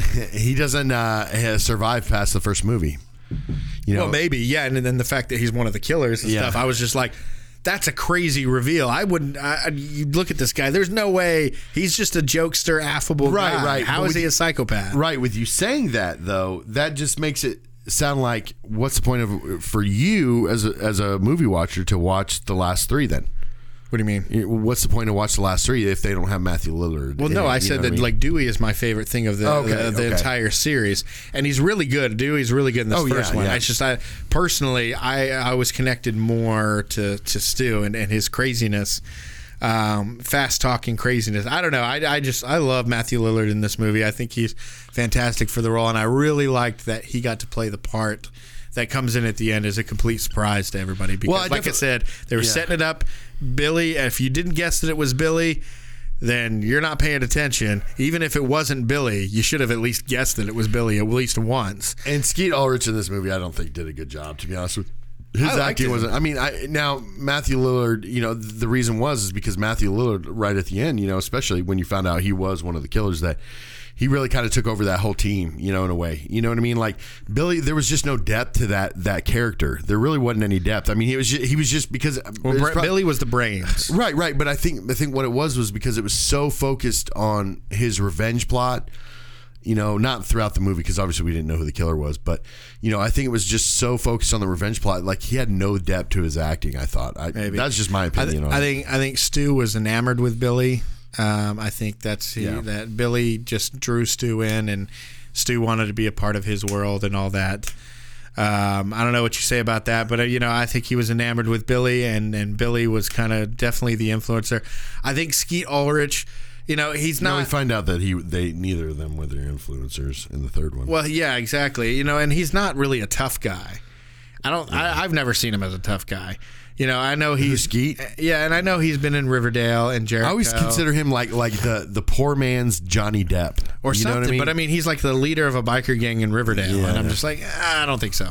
he looks so old in that. No, too. His, his seen him? role, his role in is as good as it gets with Jack Nicholson. Yeah. Is more in line with kind of. Uh, where he's kind of an artsy guy, you know, or whatever. Uh, he's not. He's not. He's got no bulk. He's not like an, a, a tall, intimidating guy or anything. He's just a guy, and you have to have an average person because somebody would stand out in the ghost face suit. So you got to have somewhat of an average person. So I get that, but I don't know. I just never really saw him as a, as like a tough guy. You know, some of the the later ones, like maybe Roman, he, that made more sense. He was the only one that I, fe- I felt like that really filled out that costume enough to make it. Mickey was kinda pretty good though too, Yeah. and maybe maybe uh, maybe um, uh, Stu. Maybe Matthew Lillard in because he was a taller guy. Yeah. and that's what's that's what confuses me about that is like Skeet Ulrich and, and Matthew uh, Matthew Lillard's like a- at least six inches taller than Yeah, him, right? You know, difference. so they had to have looked differently in the suits, but Well, same thing with Emma Roberts. You know, I mean, even Macaulay Culkin's uh, one of his brothers. You know, that's what I call him. Rory Culkin, Yeah, I mean, it, it's not un- Kieran un- Culkin. Yeah, but it's unmistakably. Yeah. You can you can never deny uh, who happens to be a Culkin. You know, and I don't think it's the one from Signs. I can't remember which one. That But he- is. he- There's so many Culkins. uh, if you notice, both those characters, like Emma Roberts, him, they they were not tall people. You know, they weren't a big people. I mean, it, it you know those those the Macaulay Culkin uh, family clan or whatever. You know, they're they're not a big tall people, and Emma Roberts is a very short person. You know, so it's kind of funny to see those two people in in uh, and they both come from. Uh, dynasties you know what Yeah, i mean yeah. and the fact that, that Family dynasty- y- dynasties or whatever. like, like their siblings and their their aunt and uncle and their father happens to be a lot more famous than they ever have been. You know what I mean? Yeah. and it's kind of funny to see both those characters in there. And and you know, Emma Roberts does these scream these scream I was type part movies. four now. Well, just I'm just throwing this out there, but uh, you know, it's just kind of hard because two is really the the only thing that's really No, I, I, I know. I just two. have a couple things I want to say for one, real quick. Okay. Uh, I like how they showed how giddy Stu was about the party. Um, I want to know the logistics of it. Uh, but before we get into that, let, let's be the, let's have that be the last thing we talk about. Um, one question I have: How is Billy going to explain the corn syrup? Um, So their plan was to stab each other and to act like victims, but then somebody probably would have found out that he had corn syrup all over him, don't you think? Or do you think he would have just been washed and cleaned off, and they just they would have assumed it was blood? well, no, I would mean, think that forensics would want to take blood, like Well, yeah. I all mean, different blood samples and everything, To try to find any whose kind of blood is DNA who, or, you know. DNA, DNA how, what? Well, whose unless blood do unless he was just considering, you know, I mean, again, he's you know, he's probably he's a 17 year old kid at most, right? One of these things you have to look The- over. Yeah, the, the, well, no, they don't look 17, but they're 17 year old kids. I mean, they're they're in high school still, right? right. So They're movie 17. Yeah, even though Dewey looks just about the same age as they are, so you know. Well, and he's supposed to be 25 in the first movie. yeah, well, and then Gale too. I mean, they, they all look pretty young. A couple years older or something, but Yeah. I don't know. Maybe the corn syrup thing. Maybe that's something that you have to look past. Because when he was like corn syrup, I'm like looking at him. I'm like, you know, if this is successful, how would he explain that? Like, if somebody happened to take samples, be like, why do you have corn syrup on you? Like, how would you explain that? It's just uh, again, you know, and they they try to do that in all these movies where they're like, "This is how we're going to explain your murder." Basically, you know, let, let me go ahead and tell you all this, you know. And it's like, yeah, there's going to be plot holes, but you got to understand that you know it is a movie and they are humans, so you know. More likely, they'll make a, a mistake because most times you can't get away with stuff like that, just like it's nothing, you know.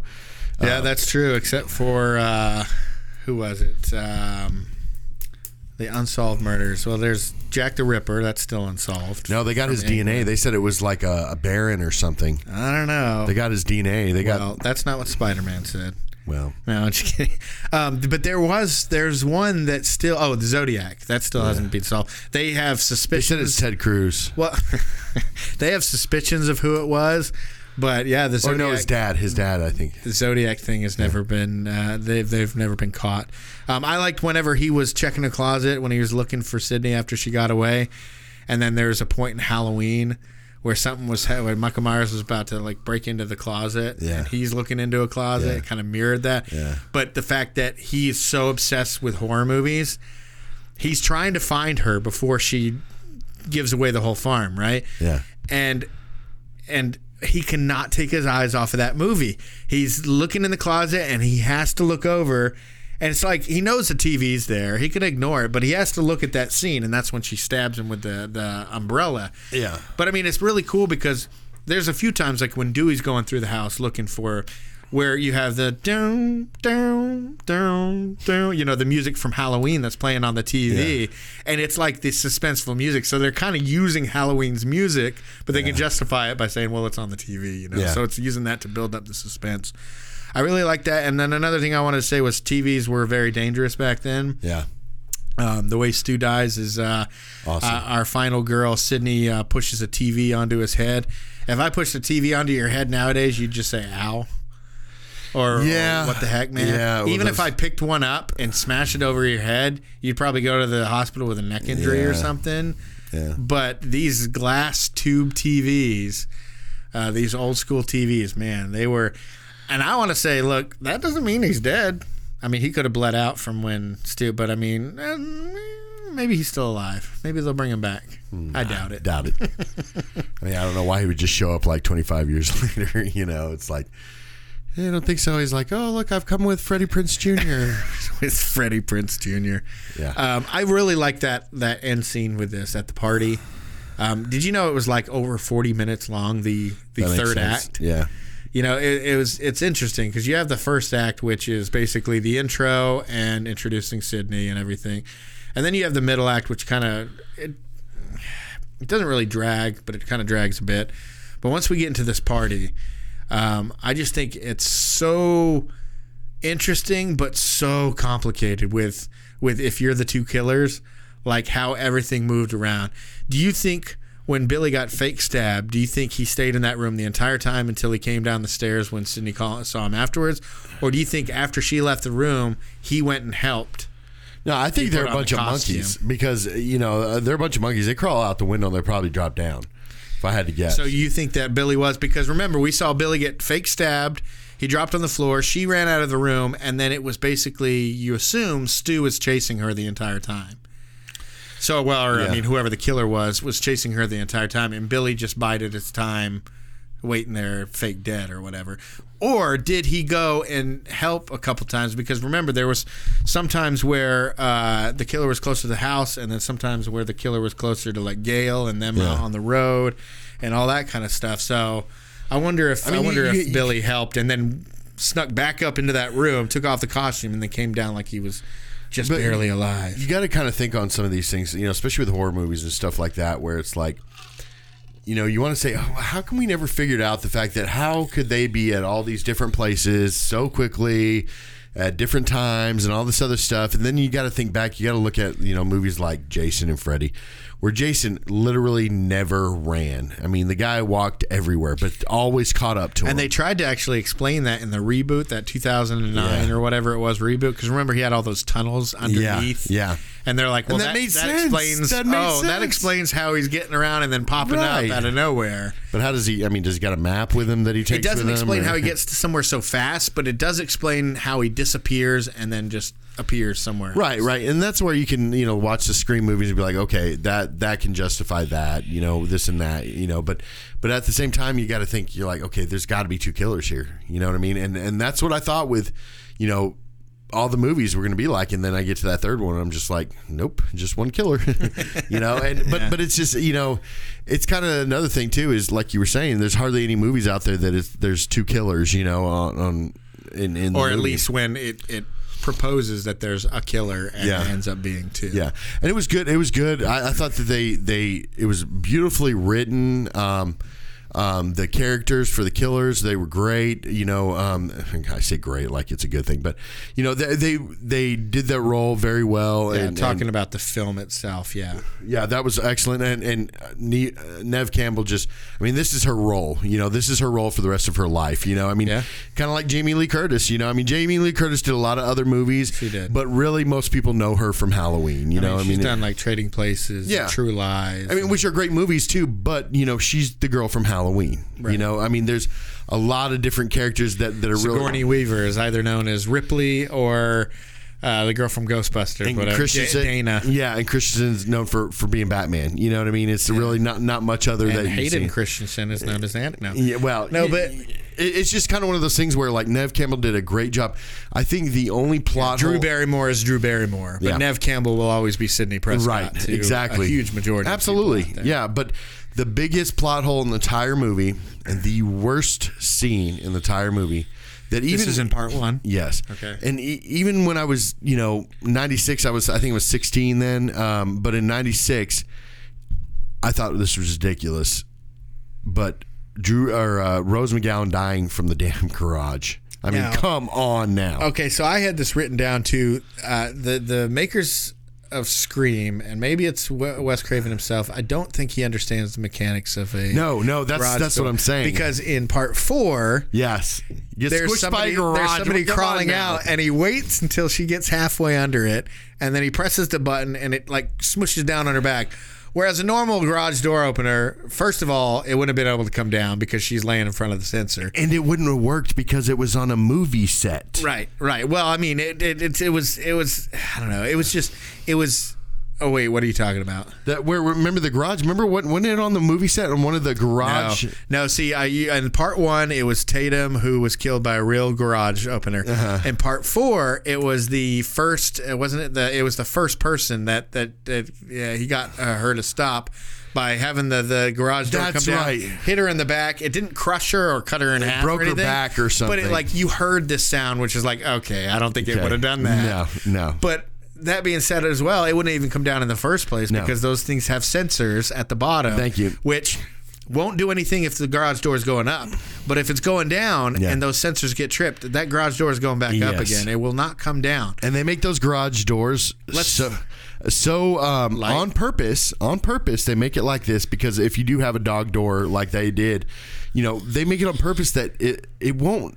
If you try to grab on it at all, it won't try to open anymore. It, it literally, if there's any resistance at all, on purpose, because if a little dog gets stuck in that dog door and something like that actually happens and it's able to lift it up, you know, they don't want that to happen. Yeah. So there's nowhere in, in God's green earth that that would have worked. Yep. And not only lifted uh, probably a 160 pound, 60 pound girl. There you go. That's why she's probably 120. Yeah, but regardless, But yeah, you know, wouldn't have lifted her up there and killed her. Come on now, you know. That yeah, and and and the fact that her She body get get, like her neck gets her neck gets snapped as as it's pulling her in.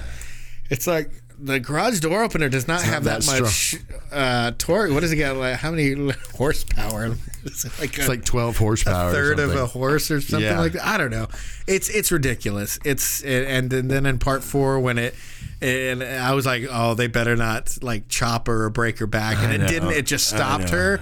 But the sound that it made, it was like it was uh, much There's more safety measures on been, everything right. of this, just like what they do with an elevator, right? Where that elevator is going to chop you in half Yeah. if you don't get through the doors. Literally, the elevator will not move if those doors are open. Yeah, okay? I think everybody- even a little bit. Yeah, and I think everybody agrees that the most ridiculous kill of any of the Scream movies was the garage door kill because Yeah. it, now it's very iconic. The scene with with and I love Rose McGowan's McGowan, yeah. character in that because she was like the one before Sidney that really tried to fight back. Yeah. You know, and she was kicking his butt for there for a while. Uh-huh. I'm pretty sure that that was Billy too, not just Goofy Stu. Um, because remember, right after it Like, how do they not have bruises he kind of came around and popped and up like, "Hey, you how's know? it going?" And he kind of gave Stu a look like, "Yeah, I got her." You wear a stupid mask and you think it's not going to cause you not to have bruises on your face and stuff like that. I mean, But now that being said, that happened to Mickey in the second one, which we're about to get into. Yeah. And uh, when he pulled it off, he had a big bruise from the car wreck. And uh, in uh, actually in the movie Scream, uh, so Stu ran after Neve Campbell or Yeah. ran after Sidney. Um, I believe it was Stu in the suit. I don't think it was Billy because I know Billy came up to her window right afterwards, but the ghost face disappeared real quick. Mm-hmm. But anyway, so I think it was Stu because remember he got into a fight with her. She hit him in the head, and the next day they were at school and she was talking with Tatum. And Stu was kind of behind. He was using Tatum's mirror and he was looking at his head mm. to see if he had like a bruise or something. And it's one of those kind of little cool little things that you Yeah, you look you don't at. realize you, till after you don't movie. realize, or or maybe on a different watching because Yeah. I, I was watching it. and I was like, wait a minute. I was like, is he maybe looking to see if? Because now you're watching it with the knowledge that they're you know they're part of it or Yeah. whatever. So, anyways, great great ending. Uh, Dewey survived somehow. He got stabbed in the back. Randy appar- survived too. Yeah, apparently Dewey survived though. Uh, but it messed it, it hit part of his spine that Yeah. that controlled his leg, so he's got a limp now. I thought it was kind of silly too, though. It was weird, and it. he doesn't have the limp anymore. Well, and- th- that's probably how they explained him to stop, where he stops being a cop there for a little bit because of his injury. Maybe they. Well, he had, like- that's probably the part of the plot or something. he had kind of like a claw hand, like his fingers wouldn't sit right, and you know he'd have his arm to his side and he'd limp. But he didn't have that in part four. yeah, And did he have that in part three? I don't no, think he did. He didn't. Um, maybe he had a little bit of it here and there where he'd keep his hand up, a slight limp or whatever. But I'm pretty sure he didn't have it after or whatever. But anyway, so the main people that made it out of this one alive are uh, are Randy, um, Sidney. Wait, Ran- Randy, I'm gonna, I'm gonna, right when you say, I'm gonna tell them what they are. Okay, Randy's the fourth wall breaker, So you got the fourth wall breaker. You got the, always chased, the always chased in Sidney. Uh-huh. You got the hero the savior, or the savior Yeah. Dewey. He's And- not really a hero, like he- in, in, in, in hero senses in a way. It's just he does his job because it's his friend. You Well, know what I mean? It wouldn't. Yeah, and uh, and Gale described him right. She said, "You're a brave man, Dewey Riley." In, in part three, at the end, so he he doesn't save people. Uh, he saved Sidney in the very last one. Uh, Yeah. Not not not Yeah. not. I'm sorry, not the very very. No, he always ends up getting knocked out. Remember, every single movie. In the first one, he got stabbed. yeah, but he, but he's like right before he saves Sidney. Some like he in the fourth one he gets knocked out by a bedpan, and then the third one he In the third one, he does save her. He, he Yeah. shoots Roman in the That's head. right. He, he's actually the one that gives. Gets, in the head in the head in Yeah, the head. head, Dewey, head. What? Head. And he goes, oh, okay. And then he turns around and shoots him point blank in the middle of the forehead. Yet in part four, whenever the killer's attacking the uh, uh, Gale, he shoots at him and hits a light that's like 18 feet away. And I'm like, weapon of the headshot that he had in the last movie. Yeah.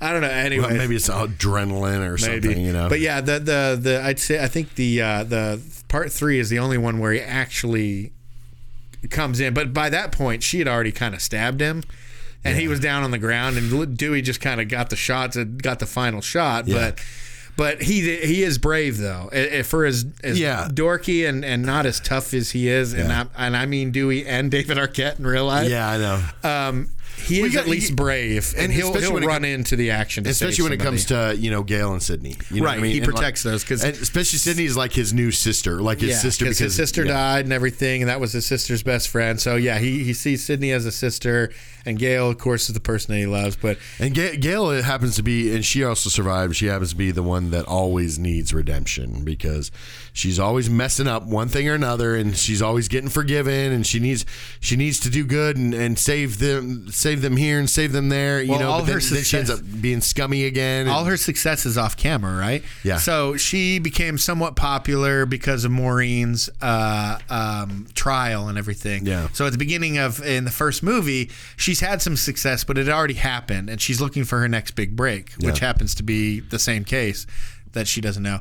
Um, after the first one, you know, she did these. She wrote these books. You know, the the Woodsboro Mer- murders, which the Stab movie was based off of. Yeah. So she had success there, but then when we meet her, she's kind of looking for her next big break again. You know, in Yeah. the third movie, she's looking for her next. In the fourth movie, she's not doing anything, looking for another break. So she's always having these successes off camera, and then when we meet her again, she's so full of herself and is like, "Why am I not famous anymore? I have to write this new story. I have to be part of this investigation." And so she has a real crappy attitude about it, and she's always, like you said, needing that redemption of being that person. Like, Yep. it seems like she has a very little character development because she becomes a good person at the end of one movie, and the beginning of the next one, she's a jackass scummy. again. She's scummy, Yeah. yeah. and especially to Dewey, she always, she always treating him really good at the end of the movies because he's Well, she usually because stabbed or she whatever. knows that she's getting that draw to kind of settle down and, and basically live the rest of her life in Woodsboro. She's fighting it and fighting it, but it's it's like it's this is where her success came from. You know, this town is where her success came from. This is why people know her name is because of this town, and it's like she keeps fighting it and fighting it, and not wanting you know up until the fourth film where she finally kind of get you know we find out that she is given in you know by the end of the third film, but you know f- finally given in and lives in Woodsboro and a she's really generic- not doing anything. And she has a generic, crappy hairstyle. In first, second, What and third, happened? she had unique hairstyles, and in the fourth one, she just has a generic hairstyle. I will say though, part three, Oh, she looked my goodness. terrible. It's like somebody took a weed whacker to her bangs. So fun. I was watching it with your daughter last night. We were watching part three, and uh, we said that I was like, "Look at her hair," and, and your daughter was like, "Oh my god, her bangs are terrible." And I'm like, "It looks like somebody took a weed whacker to to, her it." bangs, yes. It's exactly what it looks like. I don't know if that was the fashion back then, but and I, you know, I don't don't, know if that's I don't know ever us- the fashion. I don't know us notice people's clothing or hairstyles in movies or whatever. But I was just like, oh gosh, she looked terrible. It was horrible. I think the best she looked was a little bit of red in her hair in part two Yeah. which we can get Yeah. into now. Um, did you notice that that that that what they were going to make part two be about was uh, it kind of fell off halfway through the movie. Like it started out where there was copycat, right? So the Phil and, and Maureen. Well, if you notice, if you notice, because I mean, they had to get rid of, they got rid of Stu and Billy, right? Um, in the first one, so they needed to move some more characters to the center. And the way Wes, I think, you know, Williamson and, and, and Craven created these films was not to continuously add new characters to the show, you know. So you have your basic characters, you know, throughout all four films, right? So you know, once you get rid of Stu and Billy, you got to move some more characters to the middle middle of the the group. You know what I mean? And and the problem is, is who do you got left? You got you've got Billy. I mean, not Billy. Excuse Randy. me, Randy, and you've got uh, Oh, you're talking about for the core cast. Yeah, Well, I was talking about like those Sidney. first two that got killed, uh, played by Omar Epps. yeah. And um, Oh, she got killed in the movie theater. what's her name? Jada Pinkett. Yeah, was it? Yeah, I don't know if she was Jada Pinkett Smith in this yet, or if I she was just so, Jada yeah. Pinkett. But um, Yeah, so you got those two, and they were named Phil and Maureen. Yeah. You know, her name was Maureen after Maureen. So it felt like they were trying to do a little copycat type thing, and then it just kind of fell off. Um, I, you know, some people said that they changed, just decided to change MOs or whatever. But then they did the same thing, kind of in the third one, where she started leaving pictures.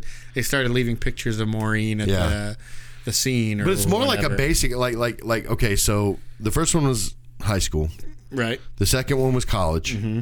The third one, they went, th- you know, which a lot of scary movies do this, where they do the movie inside of the movie situation. Adult life career. Part four would be midlife crisis. Uh, part Hopefully, four- part five we're getting his retirement. Well, no, no. Usually in like like part four, what they did is they're basically trying to pass that torch, but then they probably had like focus groups watch this and said, "Nah, this ain't gonna work again. Just stop it. Stop it now." Yeah. You know, but but again, you know, people like to reboot horror movies. It's a thing. You know, it's, it's just a constant thing where people are thing just like in Star Wars, they mean, tried to it's pass. They tried to pass the torch, and it's like, you know, you need to let the the if you're going to pass the torch, that doesn't mean you have to kill off people. The guy who played uh, the voice of Darth Maul, uh, Sam Witwer, he also Yeah. played um, uh, Doomsday in Smallville. yeah.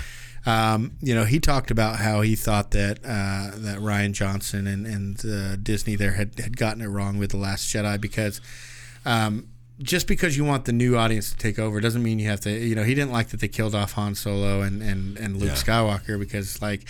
You know, just just because you're handing the torch off doesn't mean you have to kill off characters. Yeah. Well, I, I kind of feel like they, they were just like, okay, after this fourth one, you know, it was it was kind of one of those cool things. You're like, oh, okay, you know, it's all right, you know, and then Halloween H2O, okay, okay, I can handle that one. But don't make any more. I mean, as long as you brought back Jennifer, Jamie Lee Curtis, okay, I'm okay with that. You know, with with doing eh, you know Halloween H2O or whatever. I was okay with that. You know, at first, you know, And resurrection happened, and then yeah, and they But- killed Jamie Lee Curtis off in the first ten minutes. Yeah, I, and then they brought her back in these other ones. So whatever. um, but just like you know, there are some Halloween movies out there that they disregard part of canon, like uh, the one where uh, Well, this new one that they came out with, it's disregarded all canon past part one well, just like the same thing with Chucky too. The newest Because- Chucky one went past canon too. because the the original Halloween it was just uh, a stalker who had killed his sister Yep. and now came back to kill other people. Yeah. It wasn't until part two that you find out that that, that they're was- actually brother and yeah. sister. And then the original went back and said, "No, we're even cutting out this part two. This this new one that came Yeah. out in 2018 was like, no, and that was uh, uh, uh, and please, uh, and and you know, please stop letting Rob Zombie do these films. Well, I know, but then Eastbound and Down came came out and was like, well, the reason we wanted to do that was because if it's familial and he's a brother, then it's not as scary. It's not as scary as somebody who will just kill you because he wants to kill you. So we made it to. Um, he's not the brother, but he's still after her because she's the one that got away, type of thing. So I don't know. With, with this new one, I, I think they because they did Maureen and Phil, and then Cece. Her real name was Casey. You know, Buffy. What's her name? Sarah Michelle Gellar. So her name was Cece in the college, but her real name was Casey, as in Casey Becker. So Yeah. they were like trying to kill them in the order that they died or whatever.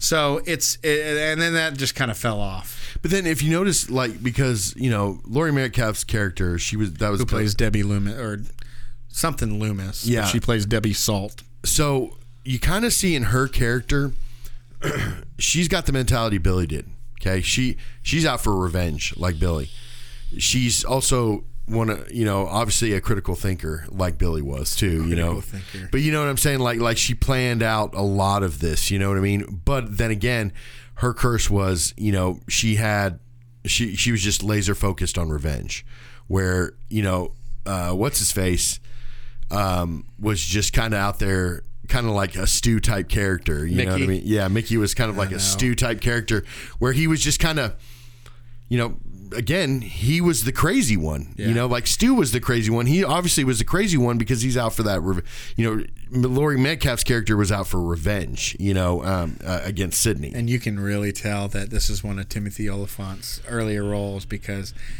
when he he's all right with the whole movie, but when he takes off the mask and shows that he's a killer, and the way he just kind of goes all ham on it, it's just like he starts going crazy and talking crazy. I was just like, oh, it's just terrible acting. Yeah. I didn't like Debbie uh, because when it's shown that she's the killer, she looks really timid. she does not look like a mastermind of these murders. She she looks a very like a very timid, you know, where Cotton's trying to make a deal with her, and she's like, "Oh yeah, yeah," like real wide eyed, like she doesn't know what the hell is going on. But she she plays that type of timid role in a lot of films. That I know, but that's like, what I'm except for Big Bang that- Theory is the only time that she's really right, and sure that's of herself, okay you know, to play that timid role to where she doesn't know what's going on as her mask, as the Yeah. Debbie Salt person, you Yeah. know, so people don't suspect it. That's one thing, but to then expose yourself as the killer. It's it, it was good for a little bit, but then she she seemed a lot less confident. Didn't just didn't seem like the mastermind. But a lot of that had to do with I think she just wanted the revenge um, because I don't think she was in the suit much. I think the only time she was actually in costume to kill somebody was with Randy. yeah. Um, obviously, she was. Uh, no, she did go after. I, I- I think she was the one that that stabbed um, uh, Dewey as well, and was after Dewey and Gable because Mickey's character was with Sidney's character and her friend and the cops. Remember, Yeah. they got in that car wreck and all that while. Um, Debbie was chasing these other people, but I mean, mainly it was Mickey doing most of the heavy lifting yeah. when it comes to that. But yeah, I mean that that movie just ended up being a revenge plot because they killed Billy because Billy was a psychopath, and Mickey wanted to go to trial, and then that was whole blown away. I just look at this, and I, I think Timothy Olyphant even goes back on saying he's like, you know, I, I did not like that role. I didn't like, you know, the role that I But played. in there. again, if you notice, I don't think that was his say on how that role was supposed to be and how that character was supposed to be. They were literally trying to repeat the formula. They only changed a couple things. For one, you know, Laurie Metcalf is the Billy. I fe- I feel like it felt like he was trying to be be, Stu. Stu. Yeah. he was trying to be do that not so craziness Yeah. that Matthew Lillard does. Yeah. Whereas if you've seen Timothy Olyphant, he's a very chilled, laid back Yeah. dude. You know, he's really close to his Raylan character, where he just kind of. Uh, whatever you know, he's not that wild and crazy. Whereas Matthew Lillard, he's got that energy. He's got that wild and crazy, uh, shaggy energy. You know, um, so yeah, I, I felt like they were trying to, you know, you got the revenge thing with Mrs. Loomis, and you got you got um, Timothy Olyphant trying to be Yeah. Matthew Lillard, or should I say Mickey trying to be Stu? Yeah. and it just didn't work. I mean, it's it's it's. I'm not saying it was bad movie. It just was very predictable, and I mean, not predictable, obviously in the killer, because there was really no way of thinking. Okay, you did know something up was was up with Laurie Metcalf's character because you were like, she's in this a lot. So what? Who is she really? You know, like, so it was kind of it was I, I felt like those two characters could have been the killer. I, I remember watching this a long time ago, and it's very hard to to watch it now because I know who the killers are, you know, and so I'm trying to talk about it now, but it's not like talking about it when I first watched it. Yeah. But I kind of felt like I I knew who the killers were almost right off the bat, and, and I was predicting saying there's probably two killers. Maybe I would have never predicted that Laurie Metcalf. I mean, yeah, she's a There's good something up with that, stuff. though. She is, but I mean, if I was thinking realistically, who was in that suit tossing people off of balconies and through Yeah. windows and stuff, Yeah. and I'm like, I wouldn't have envisioned this five foot four woman. like you could see Cotton doing it, or even Randy to a point. You know, I mean, maybe, but it just seemed like I could probably see Mickey doing it. He seemed kind of like a jock a little bit, Yeah. but I don't know. It was just it was very. I think the first one was a revolutionary horror movie, uh, thriller movie that happened to have teens in it. Yeah. and I think part two was a teen movie. Yeah. It was a teen movie that happened to be a horror movie because you have the typical college kids Yeah. doing their college things. So, whereas the first movie was about the horror, the suspense, the story, it was a good, uh, iconic horror movie. Part two was a uh, teen movie that was, it was more so, you know, it was a teen movie first. Yeah. Um, and a college movie, a Van Wilder type thing. But Yeah, and I don't think we really need to talk that much about the second one, just because it was No. there was not a lot of substance. in it. Now, my favorite part was it was just you know the Randy parts again, you know, with the, with him explaining horror movies again, like sequels. You know what I mean? And then it, what was great with the third one too is that he he was still in that one technically, you know, talking about Well, yeah. you know the the the three peat or the the you know Trilogy. the, the trilogy, Yeah. you know where where I thought that way his explaining it again it was a form of breaking that fourth wall explaining to the audience that's actually watching the movie Right. of them in that movie you know how things are supposed to be done. You know, you don't say certain things because obviously they get you killed. Like I'll be right back. Anthony Edwards literally said that, and he got murdered Yeah. for it. You know. Anthony Anderson. What? Anthony Edwards was Goose. Yes, Top that's Gun. right. That's right. Horrible Um, I'm like he died of brain cancer in ER, but whatever. Spoiler alert. Um, no, yeah, I, I think second one was the only one off because one and three are part of the main uh, legacy storyline, right? Yeah. Part four is even part of the main legacy storyline. Yeah. Uh, part two was just a one off. It was about. It had nothing to do with Roman or anything like that. It had to do with Do you know why that? Mrs. You, Loomis getting her revenge. you know why I think that was, and and they they were able to kind of pull it off in the third one, right? Because they did go to Woodsboro in the third one, but they brought It was Woods- because Kevin Williamson didn't write part three. Well, I don't know. It's my favorite movie uh, out of all of them, anyways. But no, I mean, if you notice that the one movie that they're not really in Woodsboro, because uh, we talk about this again, you know, many times on the show that that you know the scenery and the you know the places they're at a is a character in itself, and what, just like I, I- think we were having this conversation before was that. You know, Woodsboro is a character in the show, in the in the movies. I mean, it really is. the first and the last one. Uh, the first, last one, but the third one they do go back. He they do go back to uh, um, um, or, or no, the Woodsboro is in in in in Hollywood. I see what you're saying. You, see know, what the I'm saying? Woodsboro sets. right? Right. Where the second one really wasn't in Woodsboro. You know what I mean? It was it was kind of taken away from from that town. The third one is it's it's unique, but it, like I get people's problems with it. I think I liked it because the opening was fantastic. Like a lot of maybe people like the theater opening in part two, and I was like, oh, that's all right. But Yeah. it just felt like it was trying to match up to the first one, right? It was a very chaotic scene Yeah. on that on that. I like the third one. because, as in real, unrealistic as it is, because you have a voice changer that has all their voices. We don't even have that. have it's that now. 2020 right now, and we still don't even have that now. In- in all reality, I no. can't. And and first of all, I would imagine you'd need like a bunch of sound clips of people saying certain verbs, Certain words, and yeah, consonants, yeah. to be able to program a computer voice. So where do you get those clips from? And second of all, that was what 1999 that Yes. that came out. Yeah. So I mean, uh, I don't think so. So Yeah. that that that there's a lot more suspending disbelief. Obviously, you got to suspend suspend disbelief with pretty much any movie you're going to watch, but there's varying there are varying levels of that. And this one is you have to really suspend your disbelief on the voice changer. I thought it was unique Yeah, I mean, uh, because you have somebody else's voice and everything, and then it switches, and it's pretty heart pounding with Cotton trying to get home. Yeah. And Cotton is played by Liev Schreiber, who's this great actor. Yeah, and he wasn't as big back then, but No. I mean, like right now, you'd see him now. He's a big, tall, jacked guy. Yeah. and somebody you wouldn't want to mess with and everything like that. But even back then, he was a pretty tall, big guy. Yeah. and I think he even like when you saw him against the killer, the killer was like a few inches shorter than Yeah. him, and he kind of grabbed his hand and slammed him up against the thing Yeah. like he could manhandle this guy. So I was just like, Where, where, where, then you get somebody like like Neve Campbell, uh, who is throwing grown men, you know, twice her size around the room and doing karate chops and Uh, she's this and that. She's you know. great at throwing stuff. She's she's she she's a good scrapper.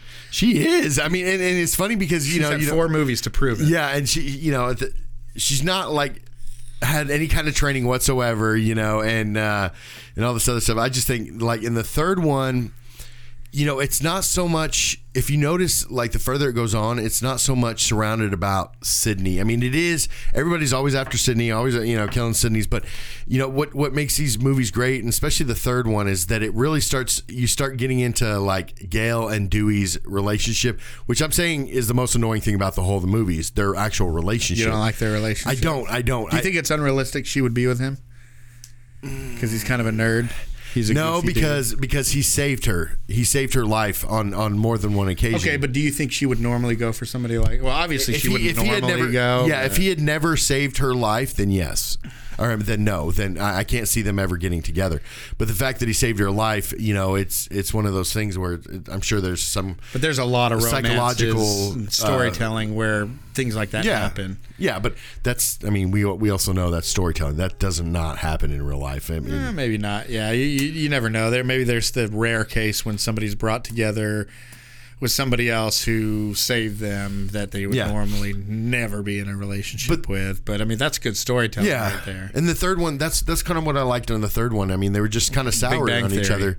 Would would Leonard or would Penny ever be with No, somebody like Leonard? Absolutely not. Ever- never. never. But it's the experiences that they've shared Yes, over a few yes. years, which Plus, which I- gives I mean, what they, which is her what I hate about Chuck. And get, giving her a snowflake. Come on, now. Uh, well, I mean, yeah, I mean, that's from that's North Pole. beyond. But that's why I didn't like about Chuck is like you could say that oh they can re-fall in love with each other, but it was the experiences they had for nine seasons or however long it was. Anyways, we're gonna get into Chuck. I don't want to get into Chuck. Um, but. but but I thought I thought the the best part, you know, it, it stop it really stops after the first one and somewhat on the second one. After the second one, kind of. But like the third and fourth one, it starts not being so much about Sidney. It just starts being about more of the characters that are around her.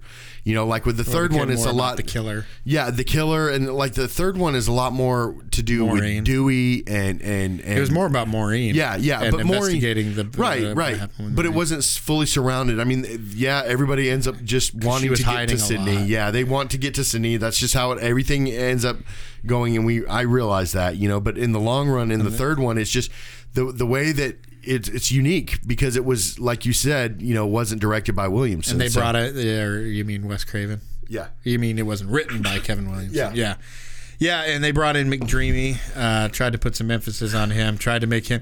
As soon as they I- I brought thought him it in, at first. I did. didn't. As soon as they brought him in, and I saw what they were trying to do, I was like, he's definitely not the killer. Yeah, you finally realize he's just kind of an idiot, really. I mean, he, Yeah, he really doesn't solve any. If you notice, he does not solve anything or does anything. Yeah, in the and whole not movie. only that, but he, they lay it on so thick. Yeah. The, Oh, the, yeah. the the with the whole he's like I just uh, the only thing I know about uh, horror movies is in the third trilogies is in the third one. Yeah. Slow pause. I as He know. looks up to her creepily. I know.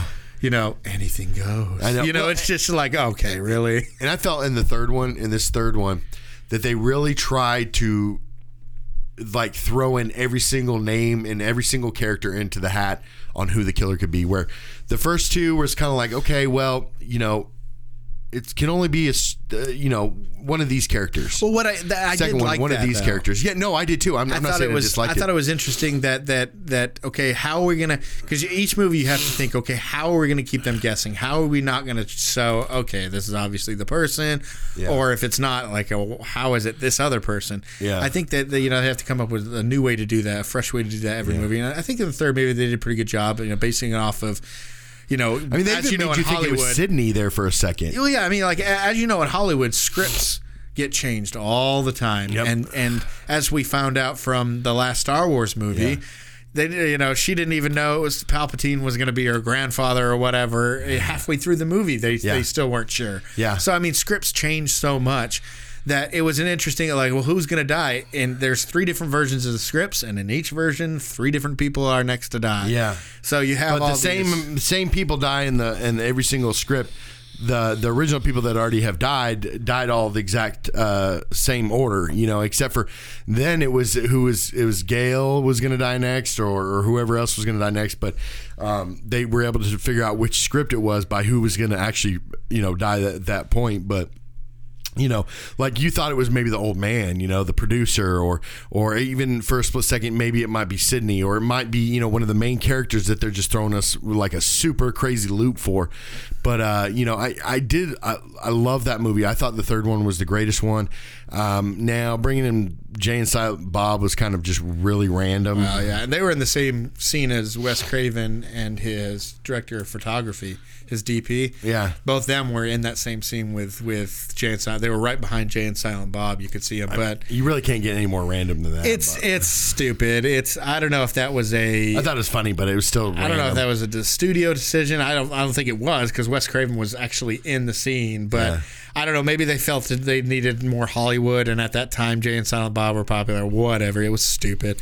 I, I, I wish that they that we could have just you know a certain cut that will cut that out. But Yeah, but this third the movie, non Jay and Silent Bob cut. Exactly. What I like about these movies is that they have um, they have a rewatchability where if you go back, you you can see the clues that they're throwing Yeah. at you. You Yeah. know, in the first one, it was completely obvious. I mean, they were telling you the entire time that Billy was the killer, but that was because at that time nobody knew that there would be a second killer because it was the first time it was done. So Stu was the the surprise, even though they still tried to throw you off of Billy and then throw you back onto Billy. You know the whole you know don't fear the Reaper when she's making out with him and him doing the, the talking about the scary movies and he's always doing film references and everything. So I mean there's that. Uh, part three, um, you know, you have these different switch chain, uh, the the script changes. So there was heavy on well, who's going to die in the script versus who's going to die in the Yeah. movie. So there's heavy, you know, uh, clues that okay, this the director of the movie is in control of the, you know, so it's Yeah. the director of what's going on right now. And in the last movie, there are things like when um, when Kirby says to Jill, like, you know, uh, promise me. Promise you won't kill me before you get in the car. You know, a little he's saying to Jill, "Promise you won't kill me." You know, I actually thought Kirby when I first watched that movie. I thought Kirby was one of the killers. I thought- I thought that I she thought her and Emma Roberts were like the two female characters. You know, they're trying to switch it up and make because you know, she was very enigmatic. She was. She was. She, was. Yeah. She wasn't just a f- a fade into the background, blend into the background type of character. Hayden Panettiere's up in your face. you yeah, know. and she's got this attitude, and especially with that character and with the new haircut she had and all this kind of stuff. You know, she she she yeah, you it definitely kind of threw you for a loop, especially how knowledgeable she was Yeah. on horror movies and everything. But but it, but if you also if you look at here's the thing if you base it and they've been teaching us this since go ahead I just wanted to say Yeah. the point I was getting through with all that with you can go back and watch and get little signs. When you do that with part two, you don't really get that. Like you see Debbie Salt walking away before something will happen. And you see that Mickey's not there when certain things happen and everything like that. But there's nothing, not that I can remember at least, that it can be like, oh, that's a little nudge right there that you would only get if you've already seen the movie and know that they're the killer. You know, like all the things that we've described. well, you're talking about part two, right? Yeah. Yeah. Well, see, and that's why I was saying with Laurie Metcalf's uh, character, it was just really obvious something was up with her. I mean, she was just kind of in your face, and and it didn't seem like it was that type of movie where they were like, "Hey, we're going to add in just another random character, an older lady that's a journalist." You know, it's like, no, that doesn't make any sense. You know, so I knew something was up with her, and I knew she had she had to have something to do with it because she was just really weird character, and then. Like with that fourth one, you would think that you know, yeah, we thought it was Kirby was one of the killers too, um, but you know, I almost felt like I knew it was her niece because her niece, like, you bring in a family member, you know, and who's part of this world and has grown up knowing that her cousin and her aunt are, you know, have this huge nationwide know who they are kind of thing, you know, and and you kind of feel like Emma Roberts was very she didn't really play like much of a role in the in the movie. You know, like like she till the end, you know, when you find out she's a killer and then she ends up, you know, And that should have been one of those clues Yeah. because really she doesn't. The only thing that she's a part of is during one of the first attacks um, when they come into their house and uh, she gets her arm cut, right? Yeah. So she had to be a victim, right? Yeah. And, and, and so, but that was really the only time that she's around for Eddie. So that should have been a sign like, okay, why isn't, if she's supposed to be the new Sidney and she was, why isn't she playing a bigger role? You know? Right. The movie was marketed like she was Yeah. going to be the one to take over the reins from Sidney, uh, and that's the twist. I, I'm glad they did that because you, you think, okay, now it's been how many years had it been since the previous Scream? Like 10, 15 years. So how do we bring this back and still make it an original idea? Oh, okay. hand well, the reins over. yeah, you hand the reins over to somebody, or you, you show that this person is going to be the new Sidney. You twist it up, and that's actually the ghost face, and it's still Sidney's Yeah. still the same Yeah. Sidney. You know, Yeah. so it's it was It, it might have been better if if Kirby, you know, uh, Hayden Panettiere's character would have somehow like ended up taking over that role in a way. You know what I mean? and like, they're, they're saying that there it could be in part five. Maybe she'll come back because um, was she killed? I'm trying to think if she was she, she was she was stabbed two or three times by Charlie. Um, That's right. And because remember, he's like, you know, now you like me. We Yeah. spent four years Yeah. and all. Now you like me.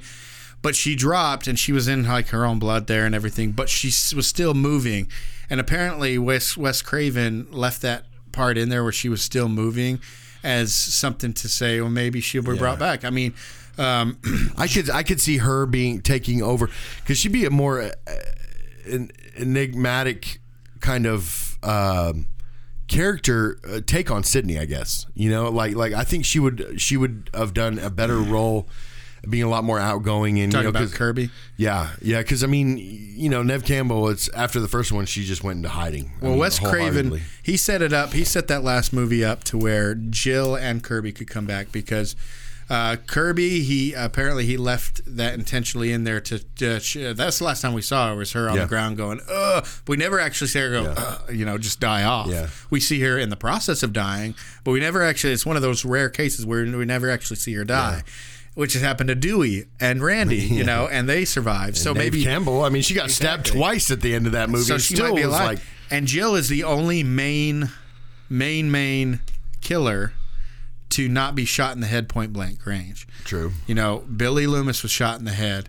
Uh, Debbie was shot in the head. Yeah. Mickey was shot a bunch of times. Yeah. Um, Roman- Roman, Roman. was shot in the head by by Dewey. You know, so everybody's been shot in the head. Now you got the tertiary uh, tertiary killers like uh, you know Stu and your Mickey Yeah. and uh, Charlie who just got stabbed. I mean Mickey, he, he's he's done. But you know, it left it open so those two other characters could come back. I felt like part four was a movie of cameos. yeah. Well, it was it was borderline horrible, like borderline almost. As far as the cameos go, well, that, but just the movie in general. I think I think it got so close. It was teetering on the edge of whether or not it was going to be is- an extremely horrible movie. do you think this was worse than part two? Yeah, I have. Well, yes and no. I mean, part part two was a little bit more jokingly, where part four What is do a you lot enjoy more more, darker. I guess. Maybe not saying objectively. What Part do you four. enjoy watching? Part more? four. Yeah. So I mean, you could say you know part two is closer to the Scream as we know it, whereas part four is trying to reinvent. So maybe you like it, maybe you won't. Yeah.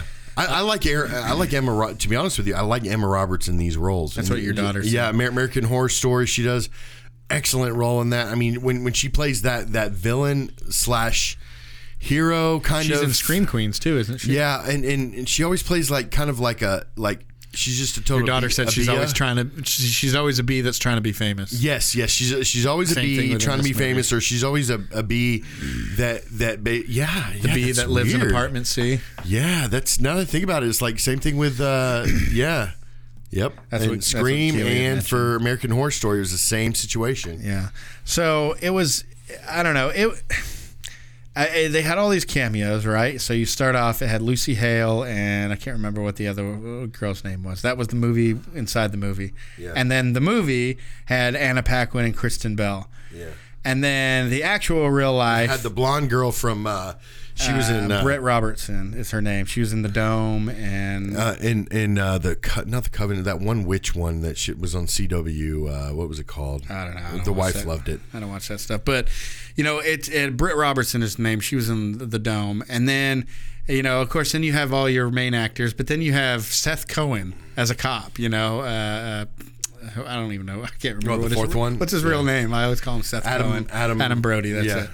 Uh, and uh, you have Anthony Anderson. You have um, uh, Marley Marley Shelton. Is that her name? I can't remember. yeah As as the the deputy chick who made the lemon bars. Oh yeah. You know That, that, that was another is- one of those characters that, like he has in every single one of those Scream movies. They're thrown in a certain character that you you kind of be like, okay, is this person stupid or dumb? Like when she was standing in the dark and she's like, I was just Yeah. checking on her. Yeah, well, and she's trying like, like, why? This isn't even creepy. You're trying to make it creepy. I know but it's just not like just it's like a weird. random random character that you know whether or not they die or not. Like you know, it's kind of like Rosamund. Not I think that was the worst fake fake out with her. They're they're trying to frame it as that blonde Yeah, deputy know. is. I think that because she would stand in the dark. I'm like, I don't buy it. I don't buy it. Yeah. Don't buy it. Uh, but uh, you know, besides that, you know, you also have um, uh, who's the girl from Community? uh, oh yeah, uh, Ali Alison Brie. Alison Brie. Yeah. Yeah. Uh, uh, she was in it, and then uh, who else was there? There's got to be more cameos. It's hard to than see her in, in anything but besides Community. To be honest with you, Alison Brie. Yeah, it's extremely hard. She got that movie, that show Glow on Netflix. So the guy who played the other film nerd, what was his name? Oh, um, Not Charlie, but anyways, the guy that had the video camera Yeah. on his head. He was from Jericho. He played the kid Yeah. in Jericho, which is also where Skeet Ulrich, who was Billy Loomis, he, he was also in. But Um, we didn't say much. Uh, we didn't get uh, too much into three. Uh, part two, uh, Matthew Lillard was in part two. Um, did you know about that? so, at the time, he was dating Neve Campbell, and uh, so he was visiting the set, and you know, seeing her and seeing some of the older, you know, like you know David Arquette and Courteney Cox and stuff like that. So he was visiting the set, and he's actually in one of the scenes in part two. He's in, in the party that they're having at the frat house. Mm-hmm. He's in one of the back. He has very light blonde hair. I think it was from Star Commander or what was that Commander that he was in with With- Freddie Prinze Jr. Yeah, he was in a lot of movies with Freddie Prinze. Yeah, but what was that that that one? Yeah, I know what you're saying. It's like Star Commander Anyways, like he that. had like bleach blonde hair Yeah. and everything, but you can see him in the background there. Um, part three, you know, you had McDreamy. He was probably my least favorite part, or my least favorite character in like the entire series. I didn't like Kincaid. Or Cotton went out in that one. I love Cotton Weary's. Uh, and Randy went out in the second one. So basically, by, by the time we hit fourth, we we literally only have three characters left, right? Well, I mean, you think about it. Uh, I think I told Keely this. Every movie ends with uh, the three main characters and an extra and a spare, you know. So you have the first movie. You had Courteney Cox, David Arquette, Neve Campbell, and Randy. Randy was the extra. In part two, uh, you had um, Cotton Weary was the extra left over, you know, out of the cast Well, you still had you did still have the main three plus Randy plus Cotton Weary on that one. Yeah, but Cotton Weary wasn't in the first one. He was like in a news clip or whatever, Yeah. but he wasn't part of the main cast. I'm talking about out of the main cast, you always have the three left over plus one extra, one spare. So in the first movie, it was Randy. In the second movie, it was Cotton Weary. Uh, in the third movie, it was Kincaid. And in the fourth movie, which you don't ever see him. But I mean that that movie's like what there ten one in the years fourth? Later. might have been Kirby if she's still alive, Yeah. but everybody else died. Oh, what did you think of the Billy Loomis replacement? I I, I think I had a couple notes on on part four. Uh, his name was Trevor. He played uh, Joe Roberts' boyfriend. Good gosh, I don't I don't know. It's uh, I don't know if it's just this new generation or what. But I looked at all these kids in, in the school and I'm like, I wouldn't be scared of one person here, even when I was in school.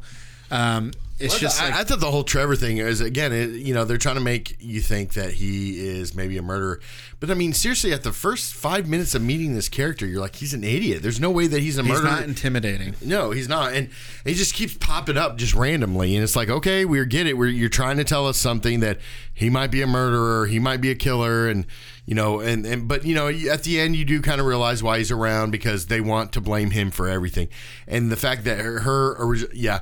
Oh, well, you didn't grow up in this family. No, I'm pretty sure you did not get affected by anything that your cousin. Yeah, okay, people might have known that was your cousin. If anything, that would have made you popular. But her reasoning behind being a killer on the fourth one was It was a little stupid. shaky, but I mean, You broke up with me, so I'm I'm gonna blame you for murder. yeah, I think that was just an excuse. I think she was already going down that rabbit hole from from a while ago, and uh, you know, it's I, I don't know if anybody really, uh, any of them really have convincing reasons why they went a certain way. Um, I'd say you know Billy and Stu's are probably the most believable. Uh, maybe not even Stu, but I always wonder how you know you got the the person with the plan. Billy Loomis, Mrs. Loomis, obviously three doesn't count, and Jill Roberts. They're the ones with the plan. How do you get a Stu? How do you get a Mickey? How do you get a Charlie? Um, how do you get these people? You know, I wonder what that conversation is. You know, like uh, do you do you start out saying, "Hey, do you, have you ever wanted to kill anybody?" You know, like how do you how would the how would Stu have that or how would Billy have that conversation with Stu? How would you know this person? I obviously the the Mrs. Well, Loomis went I mean, online. I mean, that goes in fact of like you go to the Columbine kids. who's you know what I mean? monitoring those websites that Mrs. I Loomis know. found Mickey on? But you know what I'm saying? It's like it's you know you run into these.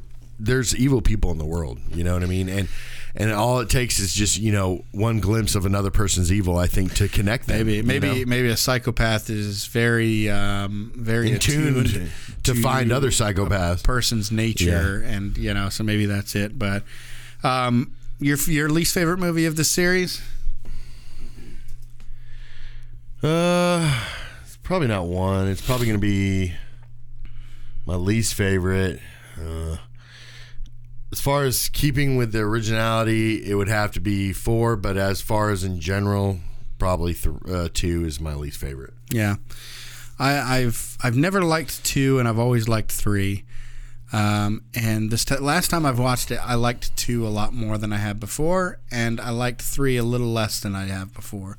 Maybe I was actually evaluating them uh, for their their cinematic merits or whatever, but um, I just wanted Randy to live the entire time. Yeah. Like Jamie Kennedy, like I liked his character. I liked the Randy character.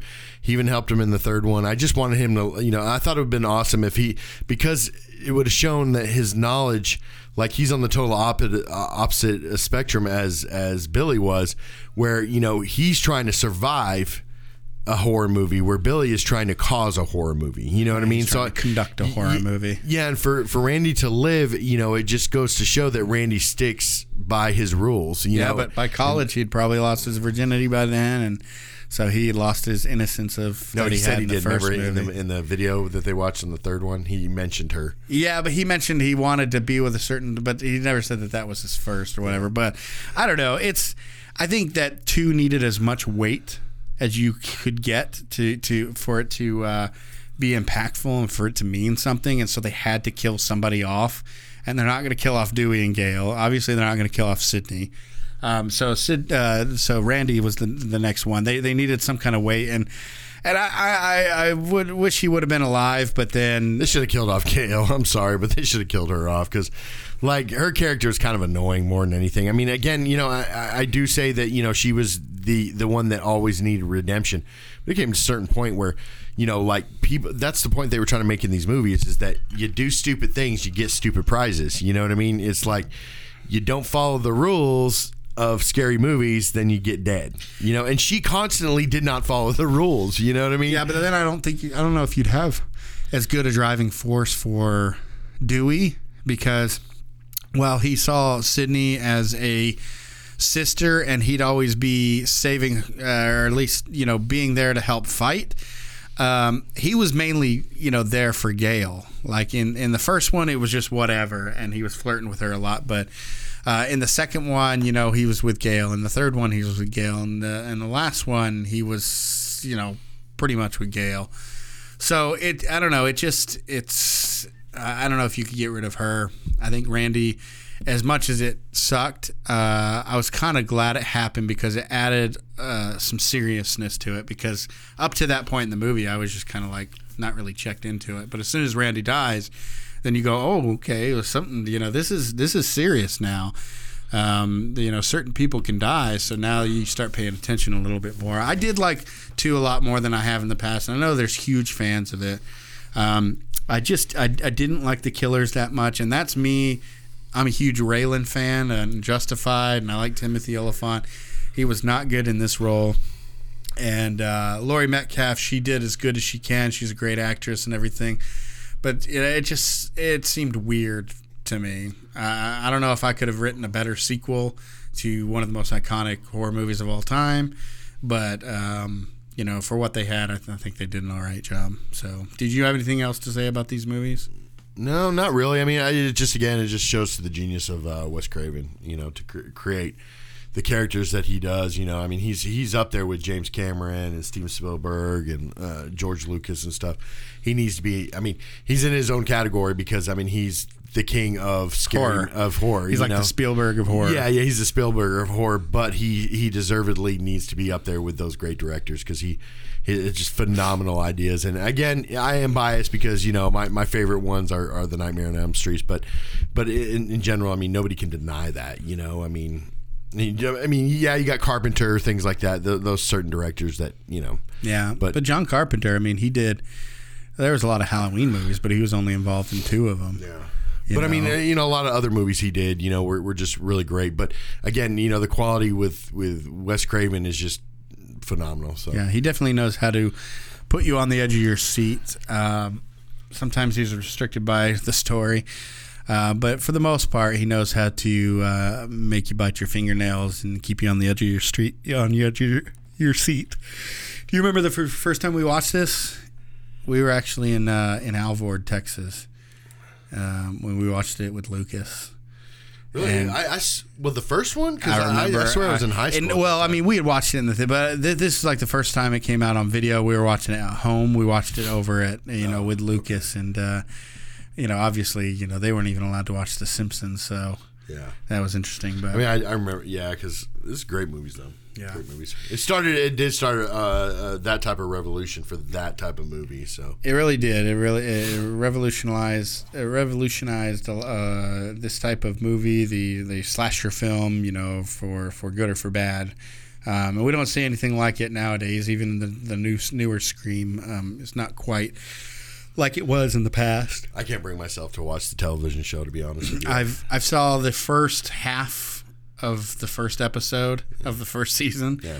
And I was like, okay, it's just going to be like a CW drama with killing in it, and and I'm not about that. I, Mm-hmm. well, it's even worse. And they it's an changed MTV drama. exactly. They changed the mask. They changed the voice. I don't even know if there was a voice. I think in the third season they said they brought back the original mask and the original guy that did the voice came back. But even so, I'm, I'm like, yeah, I'm good. But anyways, uh, we really uh, we really enjoy these movies. Uh, definitely give them a watch. Um, uh, we, we think that you'll really enjoy them. Um, all four of them. They're they're a, a, a, a good set of movies. Uh, you know, the first few are, are a little older, but you know they're still worth the watch. So uh, definitely give them a chance, especially the first one. One of the most iconic opening scenes, one of the most iconic scary movies of all time. Uh, please go watch it. Uh, if you want to get a hold of us, we are on uh, Twitter at uh, the Post Credit. Uh, we're also on Instagram and Facebook at the Post Credit Podcast, and our email is thepostcreditpodcast at gmail.com. Uh, we also have a website now. Um, we're uh, uh, www.thepostcreditpodcast.com. Uh, you can contact us through there if you want to if you want to get a hold of us through email or just send us a message. Uh, we have a bunch of we have a few pictures and some about us, uh, so you can get on there and uh, check check it out, see what you think, um, and uh, contact us if you need to. Uh, we appreciate you guys listening, and uh, we'll see you next time. Throw me a bone.